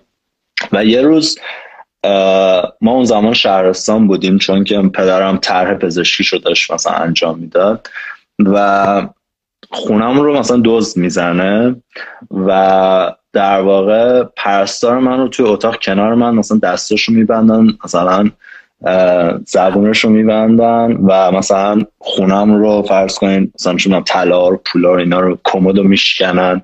پولا رو می‌برن و اینها. ولی من تمام اون مدت خواب بودم. یعنی من با اینکه توی اتاق مثلا زدن کمد و شکوندن مثلا قفل و شکوندن مثلا دست پرستار بیچاره منو بسته بودن تمام این مدت من خواب بودم و لحظه که بیدار شدم مثلا من معمولا وقتی از خواب بیدار میشم هیچ که خونه نبود جز پرستارم. و مثلا می‌رفتم صبحانه میخوردم و می‌رفتم مثلا تو اتاقم برسون سگا بازی می‌کردم. و رفتم دیدم تو اتاقم پلیس وایستاده مامان بابامون جان همسایه ها تو خونمون اصلا دیگه مثلا اوضاعی و من هیچ درکی از این اوضاع نداشتم واقعا. و همیشه صحبت می‌کنیم یعنی مثلا همکارای پزشک پدرم که این داستان برش تعریف کردیم همه میگن که واقعا خدا رو شکر که هومن اون لحظه به عنوان مثلا یه بچه چهار ساله از خواب بیدار نشده. چون مثلا ممکن بوده علاوه ذهنی از خیلی لحاظا یه تصویر خیلی بد شکل به مثلا تمام سلامت من رو به خطر بندازه برای lifetime. هم. و این معجزه در واقع خواب من این بوده. و من آره این داستانی بود که واقعا من هنوزم فکر می‌کنم مثل معجزه بوده. واقعا همینه. واقعا. خیلی واقعا داستان جالبی بود. کار خدا رو آدم می‌بینه. چه حکمتی داشته اون موقع شما خواب بودید همین بود. نکته اگه هست می‌خواین اد کنید من برم سراغ سوال بعد. آره فکر می‌کنم این همین داستان جذابتر از همه باشه. اگه بازم داستان معجزه دارید ما خوشحال میشیم. بشنویم. یه داستان دیگه هم هست حالا نمی‌دونم. این هم آره تا حد جذاب. من بچه که بودم مثلا فرض کنین همون حدود سنا بود رفته بودیم باغ مثلا مادر بزرگم و مثلا نمی‌دونم عید بود یا یه برنامه بود همه جمع بودیم اونجا. و ما یه باقی داشتیم که مثلا توی اون مثلا چند قسمت بود و یکی از قسمتاش اینطوری بود که مثلا فرض کنید پسر خالم یا مثلا کازنای سن بالاتر هم گفتن اینجا نرین هر جا می‌خواین برید اینجا نرین. چون که مثلا اونجا یه سگ فرض کنید باغ اونجاست و مثلا نرین دیگه خلاصه. ولی مثلا منو فرض کنید دختر خالم و خواهرم و پسر خالم چون مثلا کوچیکتر بودیم و اون سنس مثلا بچگی و کنجکاویتون زنده شد گفتیم نه دیگه ما بریم ببینیم حالا چی میشه. خلاصه که مثلا یه حالت دیوار کشی هم داشت. ما از روی دیوار رفتیم و مثلا رفتیم توی باغ و خیلی جای جالبی هم بود. مثلا یه جویی بود داشتن میوه رو میکاشتن و اینها و از غذا اون سگم اونجا بود و مثلا لیشش باز بود و شروع کرد دنبال کردن ما. و مثلا پسر خالم و دختر خالم مثلا از من بزرگتر بودن. من کوچکترین مثلا بین نوه های مادر بزرگی سمت مادری من و من خیلی کوچیک بودم. مثلا نمی‌تونستم خودم خیلی بدوام. و اونا دویدن و رفتن بالای دیوار رو رد شدن. ولی من با خواهرم بودم و خب خواهرم چون از من بزرگتر بود دست منو گرفته بود. منو داشت با خودش می‌دوند. و یه جایی بود که اینجا مثلا حالت گلمانند بود و من همیشه در واقع مثلا وقتی اونجا رو می‌خواستیم رد بشیم مثلا میترسیدم. مثلا ترسیدم پام تو گل گیر کنه. برای همین همیشه اونجا خیلی آهسته از اون قسمت رد می‌شدم. ولی خب اونجا توی اون بحران مثل توی فیلم ها همینطوری با خواهرم با دست همو گرفته بودیم پریدیم از روی اون گل و مثلا اون سگ دیگه نتونست به اونجا برسه. هم مثل فیلم ها سگ گیر می‌کنه آره. در و من هنوزم یادمه که وقتی ما از اونجا پریدیم رفتیم مثلا بالاتر که اون نمی‌تونست بیاد من برگشتم هنوز اون تصویر اون که اون سگ داشت مثلا چیز می‌کرد توی ذهنم هست. ولی اینجا که اومدم مثلا مثلا خواهر من هنوز فوبیا داره از پت به خاطر یه قسمتش می‌تونه همین داستان باشه. ولی من خدا رو شکر مثلا هیچ فوبیا خاصی به خصوص با سگا ندارم. حتی با اینکه اون داستان واسم پیش اومده. ولی اونم معجزه بود. اون پرش واقعا معجزه چون اگه نمیسیدستیم به پایین سگه گرفته بود. آره, آره دیگه. داستان جالبی بود و واقعا همیشه معجزات و زندگی ما اتفاق میفته و خیلی ممنون هومن عزیز که اینو با ما به اشتراک گذاشتین. خواهش می‌کنم. هومن جان اگر بتونید برگردید به 15 20 سال گذشته چه نصیحتی می‌کنید خودتونو؟ اینکه درگیر جزئیات خیلی نشیم. خیلی هرس نخوریم خیلی جوش من یادم وقتی که توی مثلا مدرسه بودم تو پرایمری ایژوکیشن سر اینکه مثلا معدلم از 19 اومده پایین تر خیلی هرس میخوردم. یا فلان یا مثلا فلان امتحانم رو این نمره رو نرسیدم یا فلان اتفاق نیفتاده.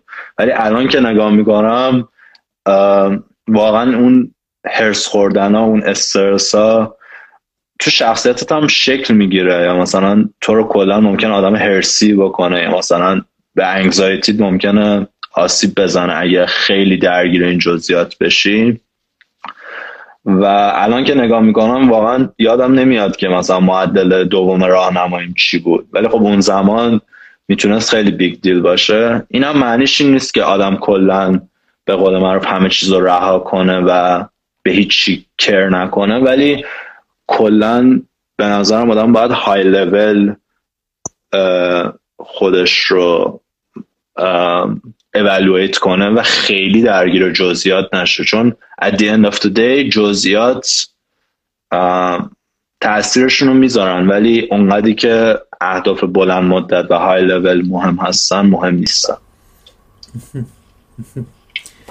خب خیلی هم عالی. مرسی از شما. اگر بخواین در مورد شکست صحبت کنین و در مورد روزه تاریک چون ما تا الان در مورد پیشرفت بیشتر صحبت کردیم به شکست ها اشاره داشتیم. ولی اگه بخواین بگین که روزه تاریک و شکست رو چجور میگذروندید اون راه حلتون چی بوده همیشه؟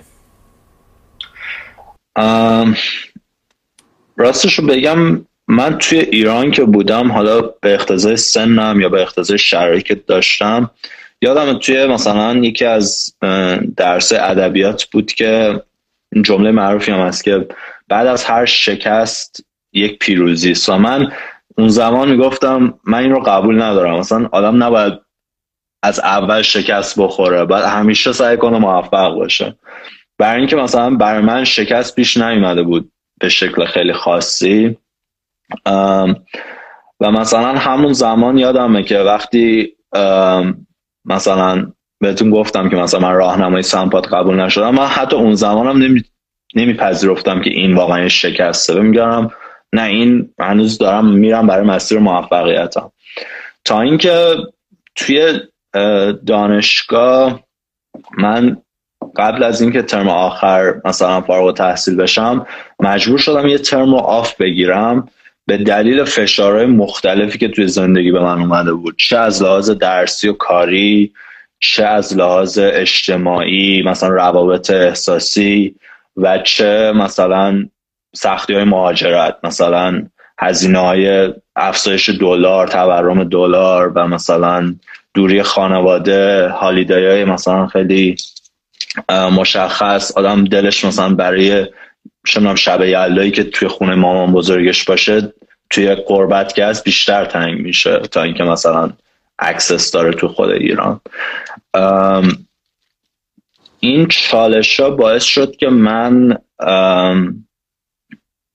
از خانوادم حتی با اینکه مثلا من رو تا یه حد زیادی ساپورت می‌کردن یه ادیشنال ساپورت بخوام. یعنی خیلی وقتا مثلا ما به قول معروف خیلی از خانواده ایرانی هم ما بهترین چیزها رو بر بچه همون می‌خوایم.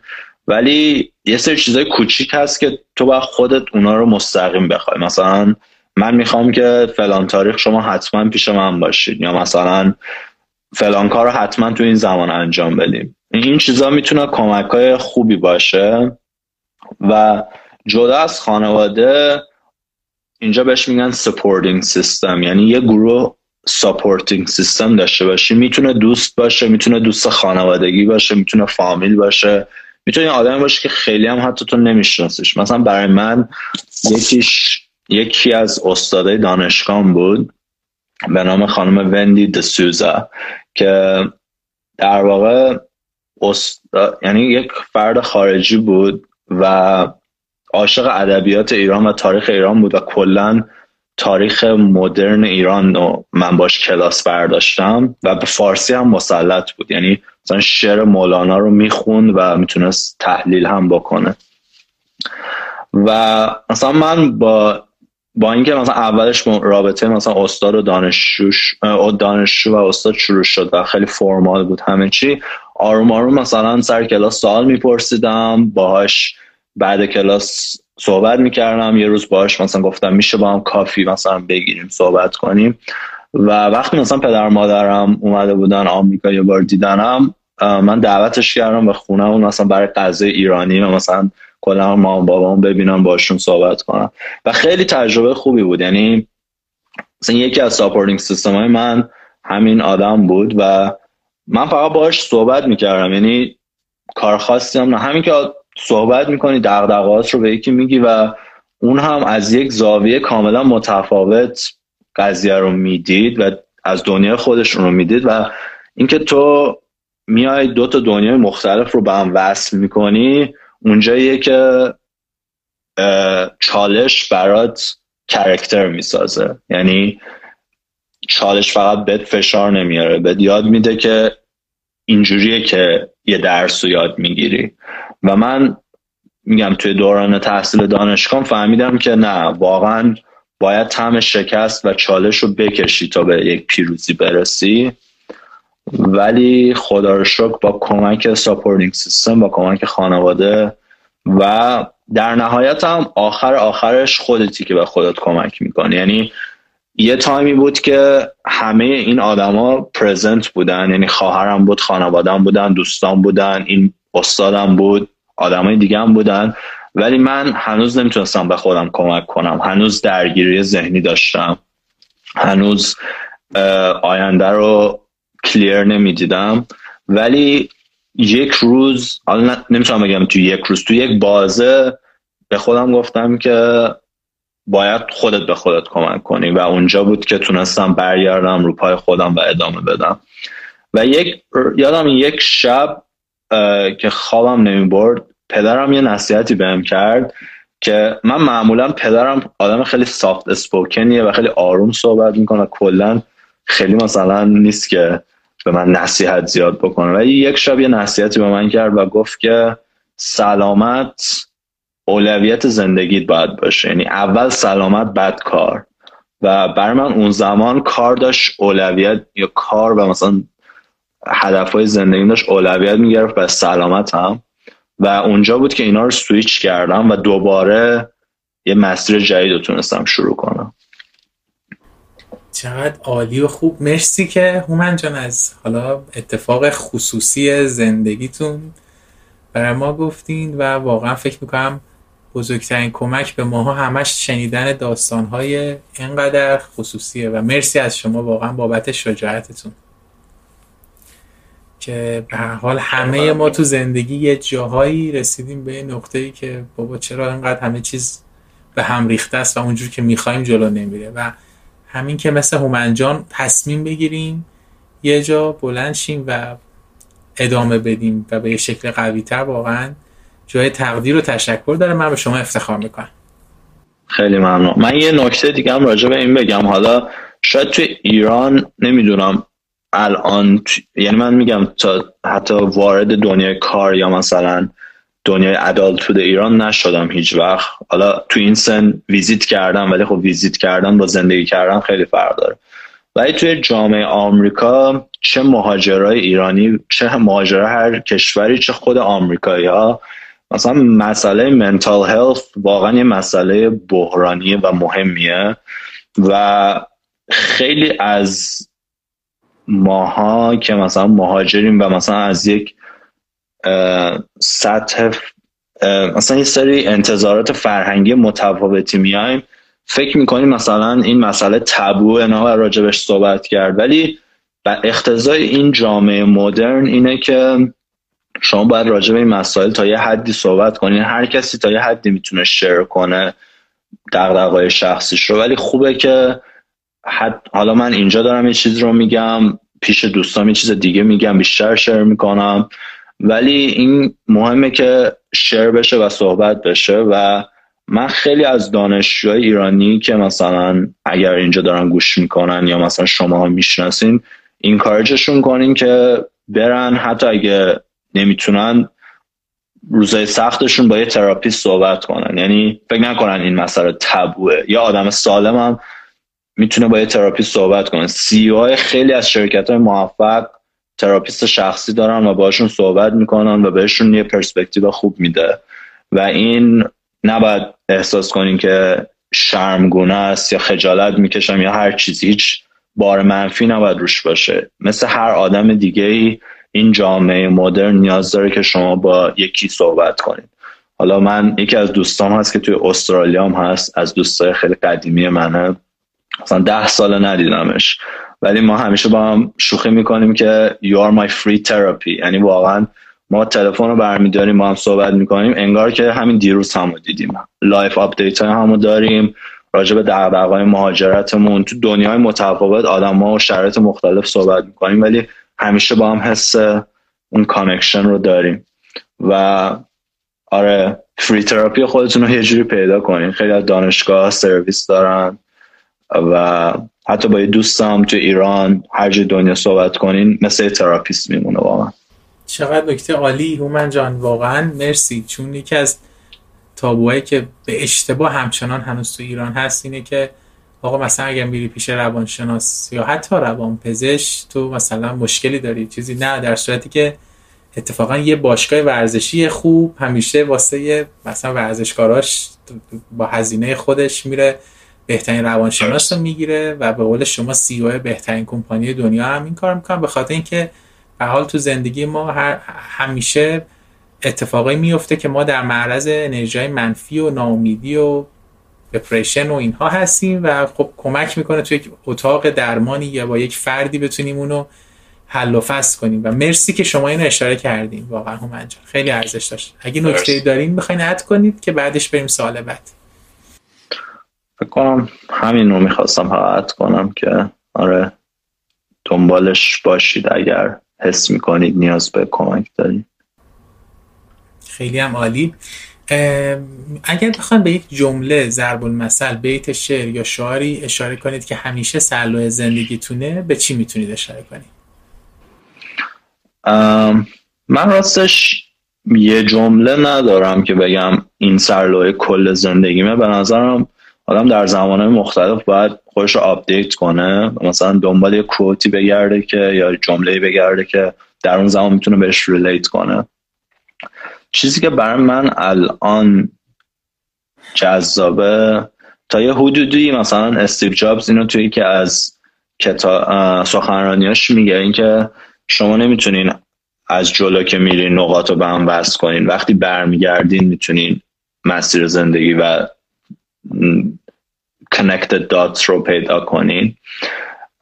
برای من این مسئله الان خیلی جذاب شده. اینکه مثلا مسیر آینده من از الان به بعد رو من خیلی نمی‌تونم بگم دقیقا می‌دونم می‌خوام چیکار کنم. مثلا قبل از اون توی دبیرستان که بودم می‌دونستم که می‌خوام مثلا حداقل لیسانس بگیرم یا مثلا حداقل برم فلان شرکت کار کنم. ولی الان خیلی گستره بازتری داره. یه کتابی هست به نام The Boy, The Mole, The Fox, The Horse که در واقع ترجمه فارسیش میشه پسر مثلا مول فکر کنم میشه خالسیا مثلا حیوان کوچیکه فاکس میشه مثلا حالت روبا و هورس مثلا اسب. یه داستان illustrated حالت مثلا نقاشی و به این شکل هست. و یه قسمت اینه که من هنوز کتابش کامل نخوندم ولی مثلا خلاصش رو خونده بودم و این کوتو شنیدم. این که اسب با اون پسر یه شب تاریکن دارن میرن به سمت یک مثلا خونهشون یا هر جایی و مسیر خیلی تاریکه. و اسب و پسره به اسب میگه که من نمی‌دونم ما داریم کجا میریم فکر نکنم برسیم به مقصدمون. و اسب بهش میگه که قدم جلوت رو می‌تونی ببینی اون قدمی که بعدی می‌خوای برداری و بهش میگه آره. پس میگه فقط قدم جلو رو بردار و بعد ببین چی میشه. بعد نگران آینده باش. و این به نظر من خیلی نکته خوبی بود برای شخص من چون همیشه من یه آینده مثلا چهار پنج ساله رو تصور می‌کردم و هی بر خودم هدف گذاری می‌کردم که با اونجا برسم. ولی الان حس می‌کنم که باید مثلا قدم های بعدیم رو نگاه کنم و اینکه آینده قرار چی پیش بیاد دیگه خودش پیش میاد. من خودم به اون مقصد می‌رسم و در واقع یه مقصد نیست. شما توی اون مسیره که می‌تونین تو مسیرها و قدم هایی که برمیدارین به اون مقصدی که می‌خواین برسین می‌رسین. چه جالب بود واقعا. من اینو خیلی اعتقاد دارم و مرسی که مطرحش کردین. فوق العاده خوب بود. اگه بخواین هم انجام به سه تا نقطه قوت خودتون اشاره کنید به چیا می‌تونید اشاره کنید سه نقطه قوت. یکیش اینه که من با خودم خیلی رو راستم. یعنی شده توی بعضی ستینگا با بعضی آدما یه چیزایی رو هایت می‌کنم یا یه چیزایی رو نمیگم یا یه چیزایی رو اونجوری که دوست دارم طرفم بشنوه میگم. ولی مهم اینه که آدم با خودش خیلی رو راست باشه و بدون کجاها کم میاره کجاها خیلی می‌تونه خودش رو شاین کنه و نشون بده. و اینکه آره بعضی آدما حس می‌کنم خودشون رو گول می‌زنن خیلی وقتا و خودشون میقبولونن که نه من می‌تونم این رابطه رو درستش کنم یا نه من باید به فلان جا برسم یا نه مثلا اگر این می‌شد من می‌تونستم فلان بشم. به نظرم که با خودت رو راست باشی خیلی مهمه. و نکته دوم بخوام بگم اینکه من تقریبا تا الان هیچ حسرتی تو زندگیم نداشتم و بوده بگم مثلا اگه فلان چیز می‌شد کاش می‌شد یا بهتر می‌شد. ولی حالا نشده نمیگم وای من فلان چیزا از دست دادم. و به نظرم این نقطه قوتی که هر کسی می‌تونه تو زندگیش این رو بر خودش شکل بده حتی اگه میس اپورتونیتی بزرگم داشته باشه. یعنی مثلا راجع به بیت کوین صحبت کردیم. من گفتم وارد 2020 وارد شدم. من 2014 یکی از دوستام که در واقع الان شرکت میلیون دلار خودش تأسیس کرده و مثلا business خودش رو داره run می‌کنه. به من راجع به بیت کوین گفت و مثلا اون زمان برای من یه opportunity بود که خودم با حتی کمک همون دوستم توی خوابگاه مثلا دانشگاه بتونم بیت کوین mine کنم و مثلا توی flash drive هم save کنم. مثلا تا الان می‌تونست منو وارد مثلا میلیون دلار club مثلا crypto بکنه. ولی هیچ وقت نمیام بگم وای من چون این کار نکردم دیگه همش به حسرتش رو بخورم. من اون زمان این کار نکردم چون مثلا stability مثلا فرض کنی یه آدم که citizen مثلا کشور آمریکاست رو نداشتم. فکر می‌کردم اگه این کار بکنم ممکنه مثلا از آمریکا منو deport کنن به هر دلیلی. چون اون زمان هنوز قانون crypto شناخته شده نبود معلوم نبود legal illegal برای چی داره استفاده میشه. ولی الان مثلا زمانی که شناخته شد واردش شدم و زمانی که مثلا حس کردم investment خوبی وارد شدم و حسرت نمی‌خورم واقعا هیچ وقت. ولی خب مثلا ای می‌شد میلی بهتر می‌شد. معلوم نیست. خیلی هم بودن که اون زمان بیت کوین ماین کردن مثلا فروختنش فرداش. برای همین به نظر من کلا اینکه بگیم ای کاش این می‌شد همیشه اصلا ای کاش رو بذاریم کنار. چون هر بار بگی ای کاش می‌تونست چیز دیگه بشه که کلا بدتر از حال کنونیت بشه. برای همین کلا ای کاش رو بذاریم کنار. آره. نه ادامه بدین. من صحبت ندارم. آه گفتین سه نقطه قوت. دوتاشو گفتم. سومیش رو. می‌تونم یه نقطه ضعف بگم به چه نقطه قوت. من خیلی آدم صبوری نیستم و دوست دارم این رو برعکس کنم و بکنمش این نقطه قوتی که صبرم بیشتر بشه. و نمی‌دونم شاید شاید اختزای سن یا هر چیزی ولی به هر دلیلی خیلی آدم صبوری نیستم. دهه سی یکی از چیزایی رو که به آدم اجباری میده. همینه و به نظر من حالشو ببرید خیلی هم خوب. اگه نکته دارین می‌خوایم بگی تو من جان من برم سوال بعد. نکته دیگه؟ راستش؟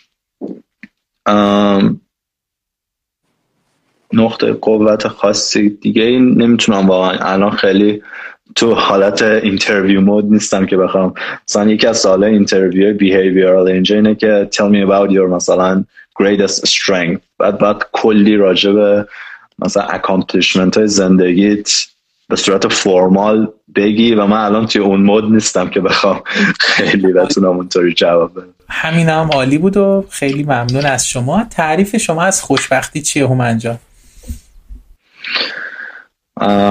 تعریف من از خوشبختی اینه که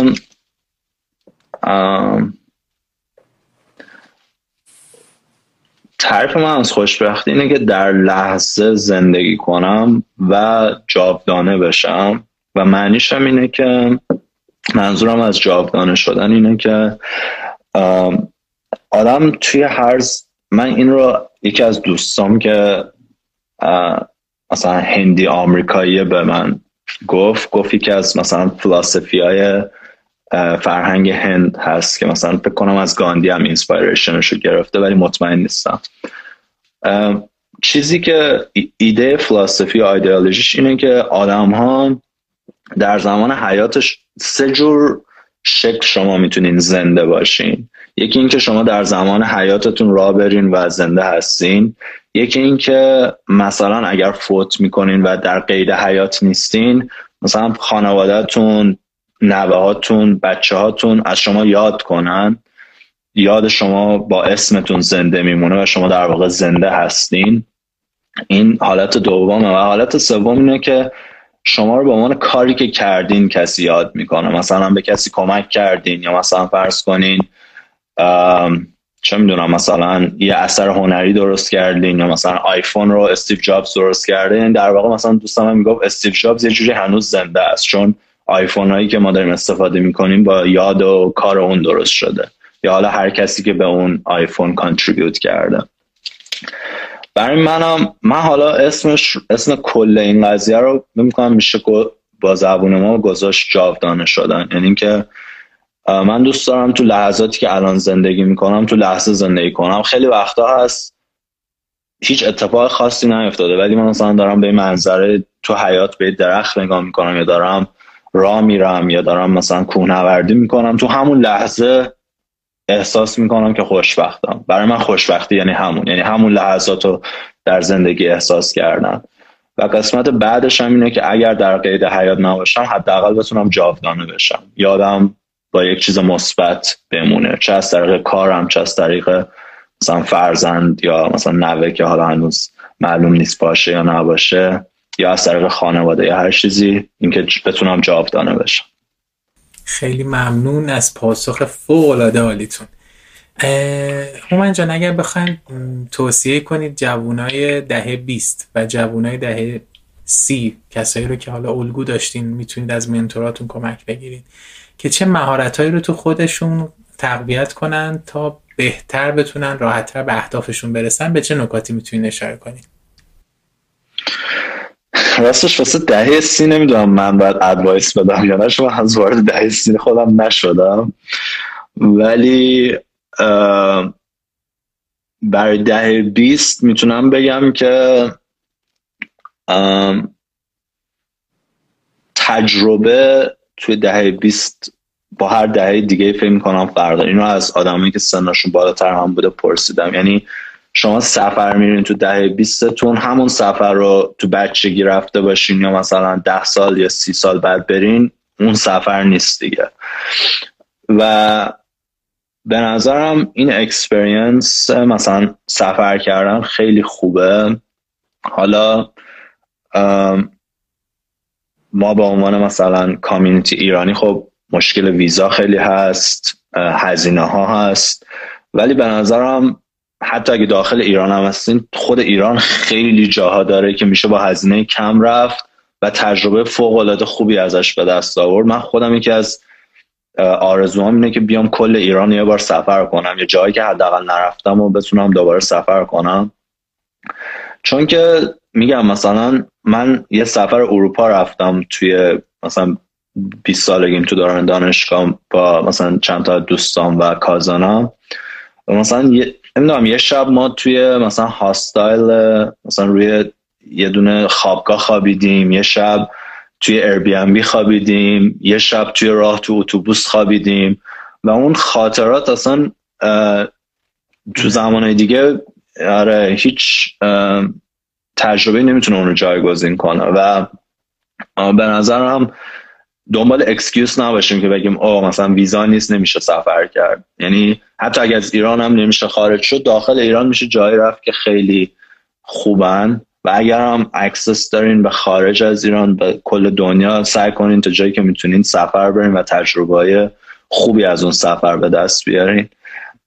به نظرم کلا تجربه کردن تو دهه 20 خیلی چیز خوبیه. حالا لیمیتش رو هر کسی برای خودش می‌ذاره. یکی میگه من مثلا دوست ندارم جای خیلی ادونچرس یا تو مثلا حیات وحش برم سفر کنم دوستم جای آروم برم اونم می‌تونه خوب باشه. فکر می‌کنم این از این توصیه من به در بیسته. و خودم هم به این واقعا ایمان دارم و تا که می‌تونم انجامش میدم.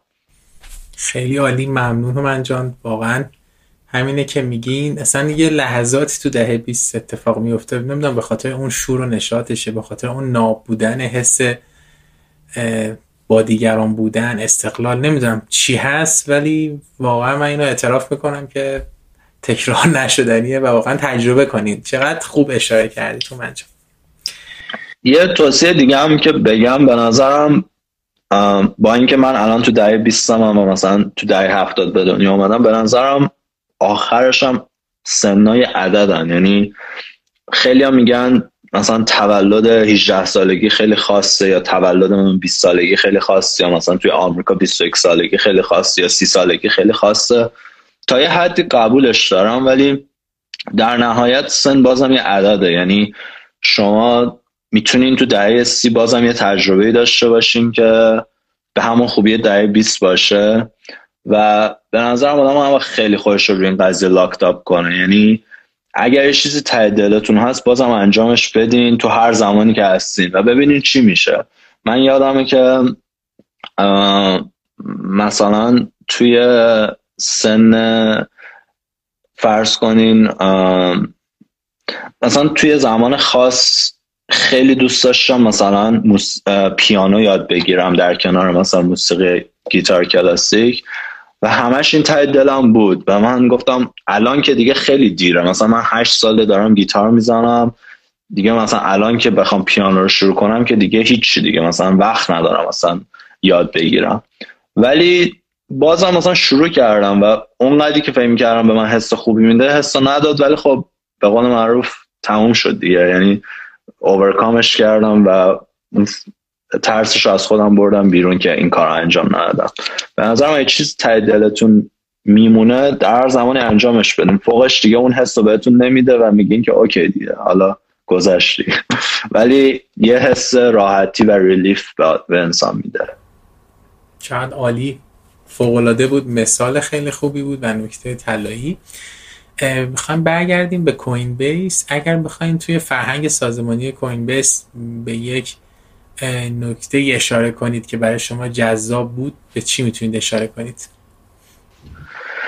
من چیزی که برام کوین بیس خیلی جذاب بود یه ایده ای دارم به نام clear communication و اینکه مثلا شما باید تا جای جایی که امکانش هست چیز رو می‌خواین communicate کنین باید بتونین بگین و و این رو به صورت clear و مشخص هم بگین. و یه ایده دیگه هم هست که مثلا خیلی وقتا CEO company Coinbase اسمش هست براین آرمسترانگ این ایده رو public هم share می‌کنه. یعنی تا یه حدی هم شرکت و ایده رو open source کرده تا جایی که می‌تونه. و این ایده هست آنلاین می‌تونن آدما بخوننشون. یه ایده که علاوه سازمانی خیلی جالبه و مثلا شرکت Silicon Valley معمولا اینطور نیستن اینه که Coinbase میگه ما شرکت apolitical هستیم. یعنی که ما جهت نمی‌گیریم رو مسائل سیاسی و مسائل روز دنیا.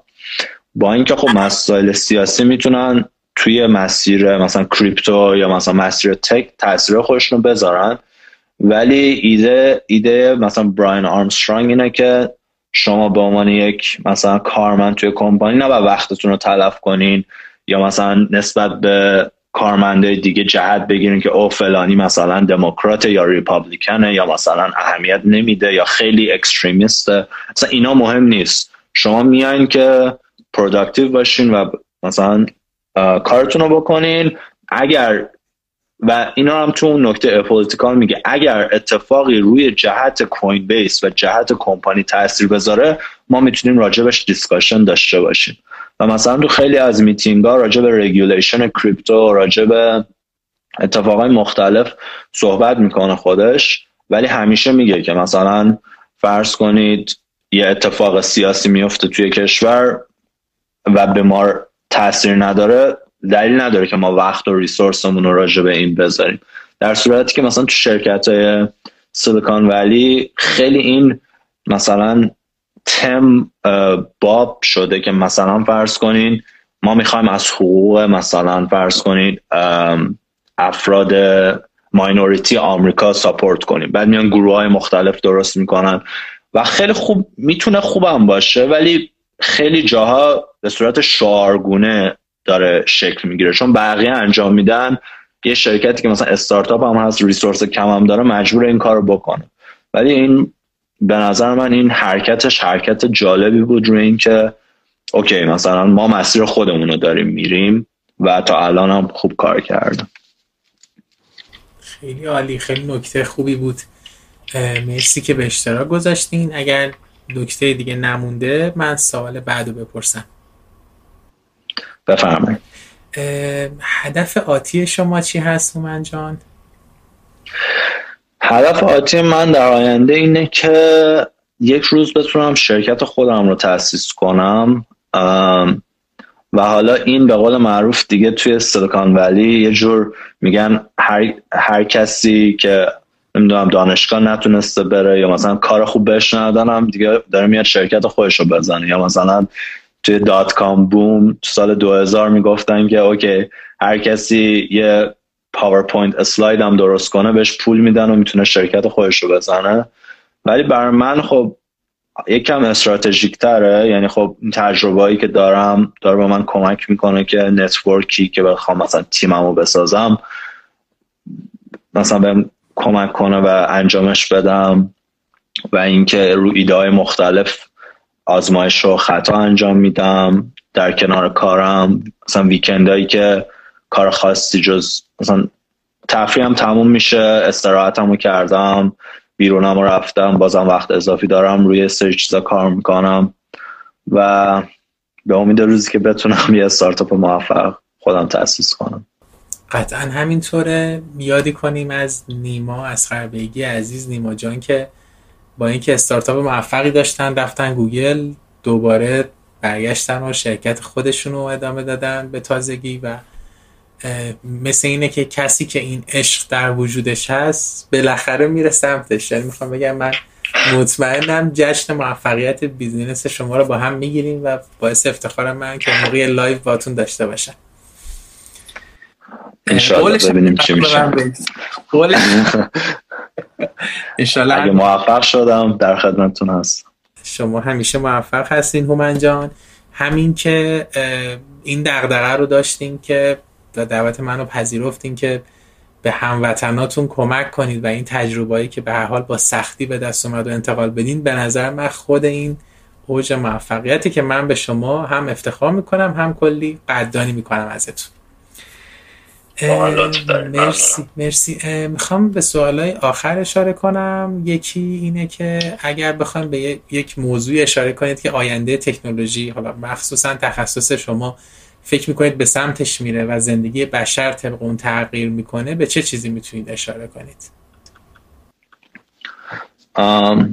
من چیزی که الان حس می‌کنم اینه که با وجود مثلا این تکنولوژی crypto و به خصوص همونطور که گفتم بیت کوین و اپلیکیشن هایی که داره براش میاد ما میریم به سمت اینکه دولت های centralized قدرتشون تبدیل میشه به community های decentralized و community کوچیکتر تصمیم می‌تونن برای خودشون بگیرن. حالا به کمک این تکنولوژی بلاکچین و که در واقع infrastructure این قضیه هست. ولی خب بازم هیچکس از regulation هیچکس از دخالت مثلا دولت های خاص خبر نداره قدرت های ابرقدرت ها خبر نداره. و آروم آروم باید بریم جلو ببینیم چی میشه. ولی من چیزی که می‌تونم ببینم این که تکنولوژی از نظر من تا الان بالا پایینش کنی پروزن کاناش رو ببینی در واقع به سمت مثبت و به سمت مسیر اپتیمیستیک داره جلو میره و میریم به سمت اینکه دنیای بهتری داشته باشیم با تکنولوژی مثلا مثل کریپتو خیلی عالی. ممنون از پاسختون. بازم هست؟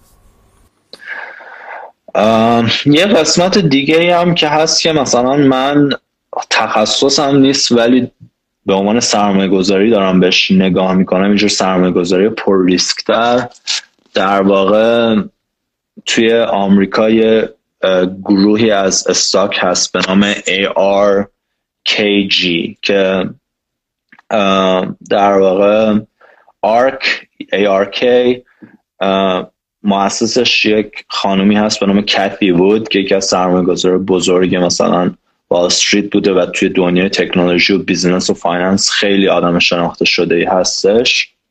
و این index رو داره که ARKK روی شرکت های مثلا تکنولوژی مثل Coinbase مثل تسلا شرکت هایی که تا یه حدی بزرگن ولی هنوزم جا برای رشدشون خیلی زیاده. روی اینها سرمایه گذاری می‌کنه به جای اینکه مثلا بیاد بیاد روی شرکت big tech سرمایه گذاری کنه. این قسمت sector تکنولوژیشه.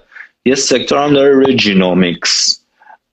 که روی شرکت هایی که دارن مثلا روی genomics و تکنولوژی biotech intersection biotech و مثلا computer science کار می‌کنن سرمایه گذاری می‌کنن. من خودم روی اون مثلا دارم ریسک می‌کنم. یعنی دوست دارم ریسک بکنم و دوست دارم اون تکنولوژی رو ببینم و تکنولوژی که در واقع تکنولوژی مثلا علم کامپیوتر علم machine learning علم AI بتونه بیشتر به سمت medicine به سمت pharmacy به سمت genomics کمک کنه. و خودم دوست داشتم تو این زمینه حتی کار کنم ولی میگم اون fundamental های مثلا life science رو چون خیلی بهشون علاقه ندارم واردش نشدم. ولی شاید یه روز دوباره با عنوان یه هدف جدید بهش نگاه کنم و شاید واردش بشم. نمی‌دونم. چقدر عالی. ممنون که گفتین. یه نکته رو در مورد صحبت امروز بگم. نزدیک دو ساعت شد. دو ساعت فکر کنم رد کردیم و هومن جان انقدر شما عالی صحبت می‌کنید که هر وقت صحبت تموم شد من یه هنگ چند ثانیه داشتم تا سوال بعد یادم بیاد واقعا محو صحبتاتون بودم. تبریک میگم به اینکه واقعا یه هنره که انقدر خوب می‌تونید اون چیزی که تو ذهنتون هست و انتقال بدین و واقعا ممنونم ازتون. یکی از واقعا بود که خودم کلی کیف کردم. خیلی لطف دارم. من یکی از فکر کنم کردیت صحبت کردن رو می‌تونم به ژن مادرم بدم یا مثلا تربیت مادریم بدم چون که همونطور که گفتم پدرم خیلی آدم آروم و شخصیت سافت اسپوکن و آرومی داره و مامانم خیلی آدم اجتماعی به قول آمریکایی با سوشال باترفلایه و خیلی روابط زیادی داره دوستای خیلی خوب و زیادی داره و همیشه توی مج... توی مثلا یک مهمونی یا یک setting سخنگوی اونجاست و همیشه صحبت می‌کنه و فکر کنم آره این credit رو باید به اون بدم بیشتر تا خودم. ما سلام می‌کنیم ویژه هم به پدر هم به مادر هومن جان و تبریک میگیم به شما که همچین فرزند بینظیری رو به جامعه آوردین و اگه بخوایم شما هم یه جمله به پدر مادرتون بگید هومن جان چی میگید الان که دارم می‌بینن؟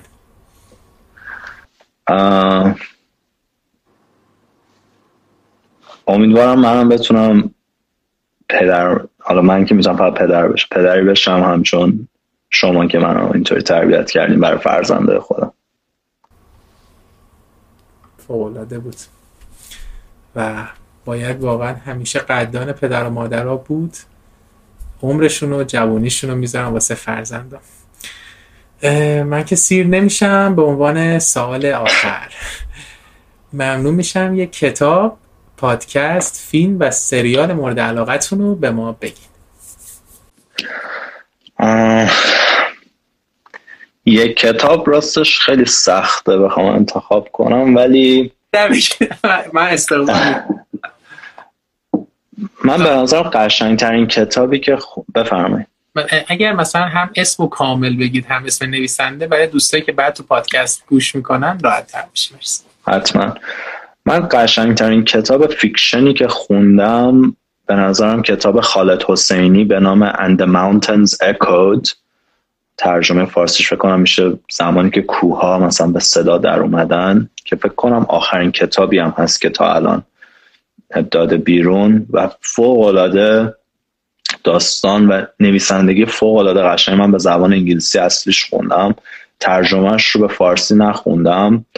ولی خب ترجمه هم معمولا خوبه. کتاب دومش یکی از کتاب دومش الان اسمش یادم نیست. فکر می‌شد خورشید تابان. همچین چیزی اون رو به فارسی خوندم. و مثلا ترجمه فارسیش هم خیلی خوب هستن. به نظرم من با داستانش خیلی خوب می‌تونستم ریلیت کنم. راجع به مهاجرت مثلا کامیونیتی افغان هست به مثلا آمریکا یا جای دیگه ولی خیلی اشتراکات زیادی با community ایرانی و فرهنگ ما داره و خیلی به نظرم پرسپکتیو خوبی میده. کتاب non-fiction آره هم کتاب داشته همون And the Mountains Echoed واقعا هیچ رو با اون نمی‌تونم مقایسه کنم. ولی پادکست به نظرم احتمالا همه اسمش رو شنیدن ولی پادکست B Plus علی بندری به نظرم بهترین پادکست محتوای فارسیه و همه credit ش هم باید بدیم به تیمشون. واقعا کارشون فوق العاده است. من همه اپیزودا رو گوش دادم و منتظرم که اردیبهشت بشه و اپیزود بعدی بیاد بیرون. فیلم به نظرم original Matrix یکی از فیلم های all time favorite منه من فکر کنم سه چهار بار این فیلم رو در زمانه مختلف زندگیم دیدم و هیچ وقت سیر نمیشم چون راجع به تکنولوژی هنوزم که می‌بینی مثلا داره آینده رو پیش بینی آره. می‌کنه و خیلی از چیزهایی که پیش بینی می‌کنه مثلا به واقعیت پیوسته به نظرم اون فیلم فوق است و همین دیگه. سریال هم سریال جدید میگم. احتمالا اینو هم خیلی شنیدن. سکوید گیمز به نظرم سریال خیلی جالبیه. جدا از اینکه جذابه و مثلا میخوبتون می‌کنه که نگاه کنین پیشنهادی که دارم این که برین راجع به مثلا نقداش رو بررسی دقیقترش رو بخونین و حتی راجع به مثلا هیستوری و مثلا ارتباطاتش با جامعه کره جنوبی و مثلا اتفاقاتی که توی اون جامعه افتاده اگه بیشتر بخونی خیلی جالبه. یعنی خیلی هاش با جامعه ما می‌تونه در ارتباط باشه. مثلا کره جنوبی هم تا زمان زیادی درگیر جنگ بودن.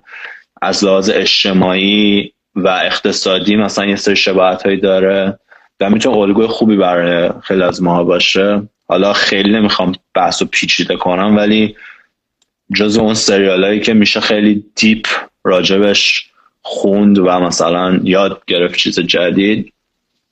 و من این چیزی که شاید خیلی مرسوم نباشه ولی به نظرم کار خوبیه اینکه آدم مثلا یه فیلم می‌بینه یا سریال یا کتاب می‌خونه یا پادکست علی بندریو که گوش می‌کنه. مثلا نصف صفحه یه پاراگراف دو صفحه هر چقدر حس حالشو داری برای خودت reflection اون چیزی که خوندی رو بنویسی هر موقع وقت می‌کنی. و این هم به درکت خیلی کمک بیشتر می‌کنه و همین که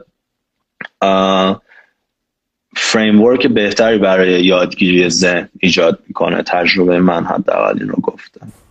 خیلی هم عالی. مرسی واقعا از همه توصیه های خوبتون. و ممنون بابت همه صحبت ها میکروفون در اختیار شما برای جمع‌بندی نهایی. لطف کردیم من چون برای دعوتت من خیلی خوشحال بودم که توی پادکست شما در کنار آدم خیلی موفق دیگه که اومدن اینجا صحبت کردن تونستم تجربیاتم رو در اختیار بقیه بذارم. امیدوارم که کمک کرده باشه. اگر سوالی دارین یا می‌خواین با من در ارتباط باشین بهترین پل ارتباطی با من توییتر و یا لینکدین هستش اینستاگرام من بیشتر یعنی value خاصی add نمی‌کنه به شما. عکس مثلا خاله و پسر خاله و دوست آشنامه یعنی خیلی چیزی راجع کاری و جدی نیست بیشتر برای fun ه. ولی خب توییتر public مثلا نظر خودم راجع به کمپانیا پروژه جالب اینا رو ریتویت می‌کنم خیلی وقتا. و لینکدین هم, هم خب خیلی professional ه و article های مختلفی روش publish کردم. می‌تونی اونجا بیشتر بخونید. ولی بیشتر content لینکدین من انگلیسی هستش.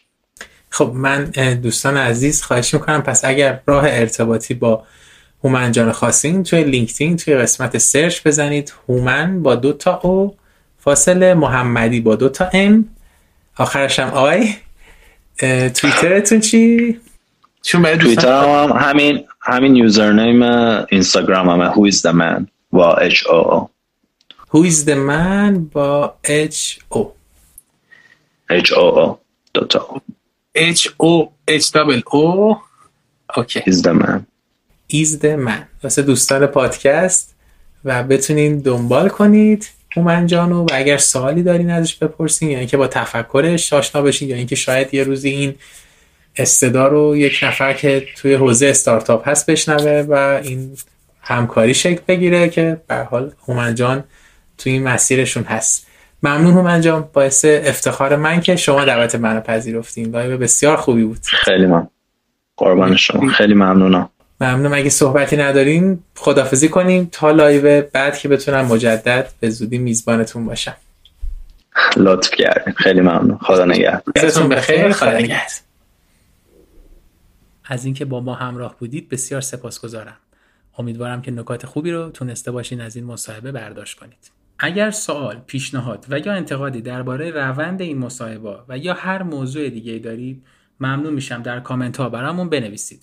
و اگر این پادکست برای شما مسمر سمر بوده ممنون میشم که با دیگران به اشتراک بذارید. باز هم از همراهیتون سپاسگزارم. شب و روزگارتون خوش.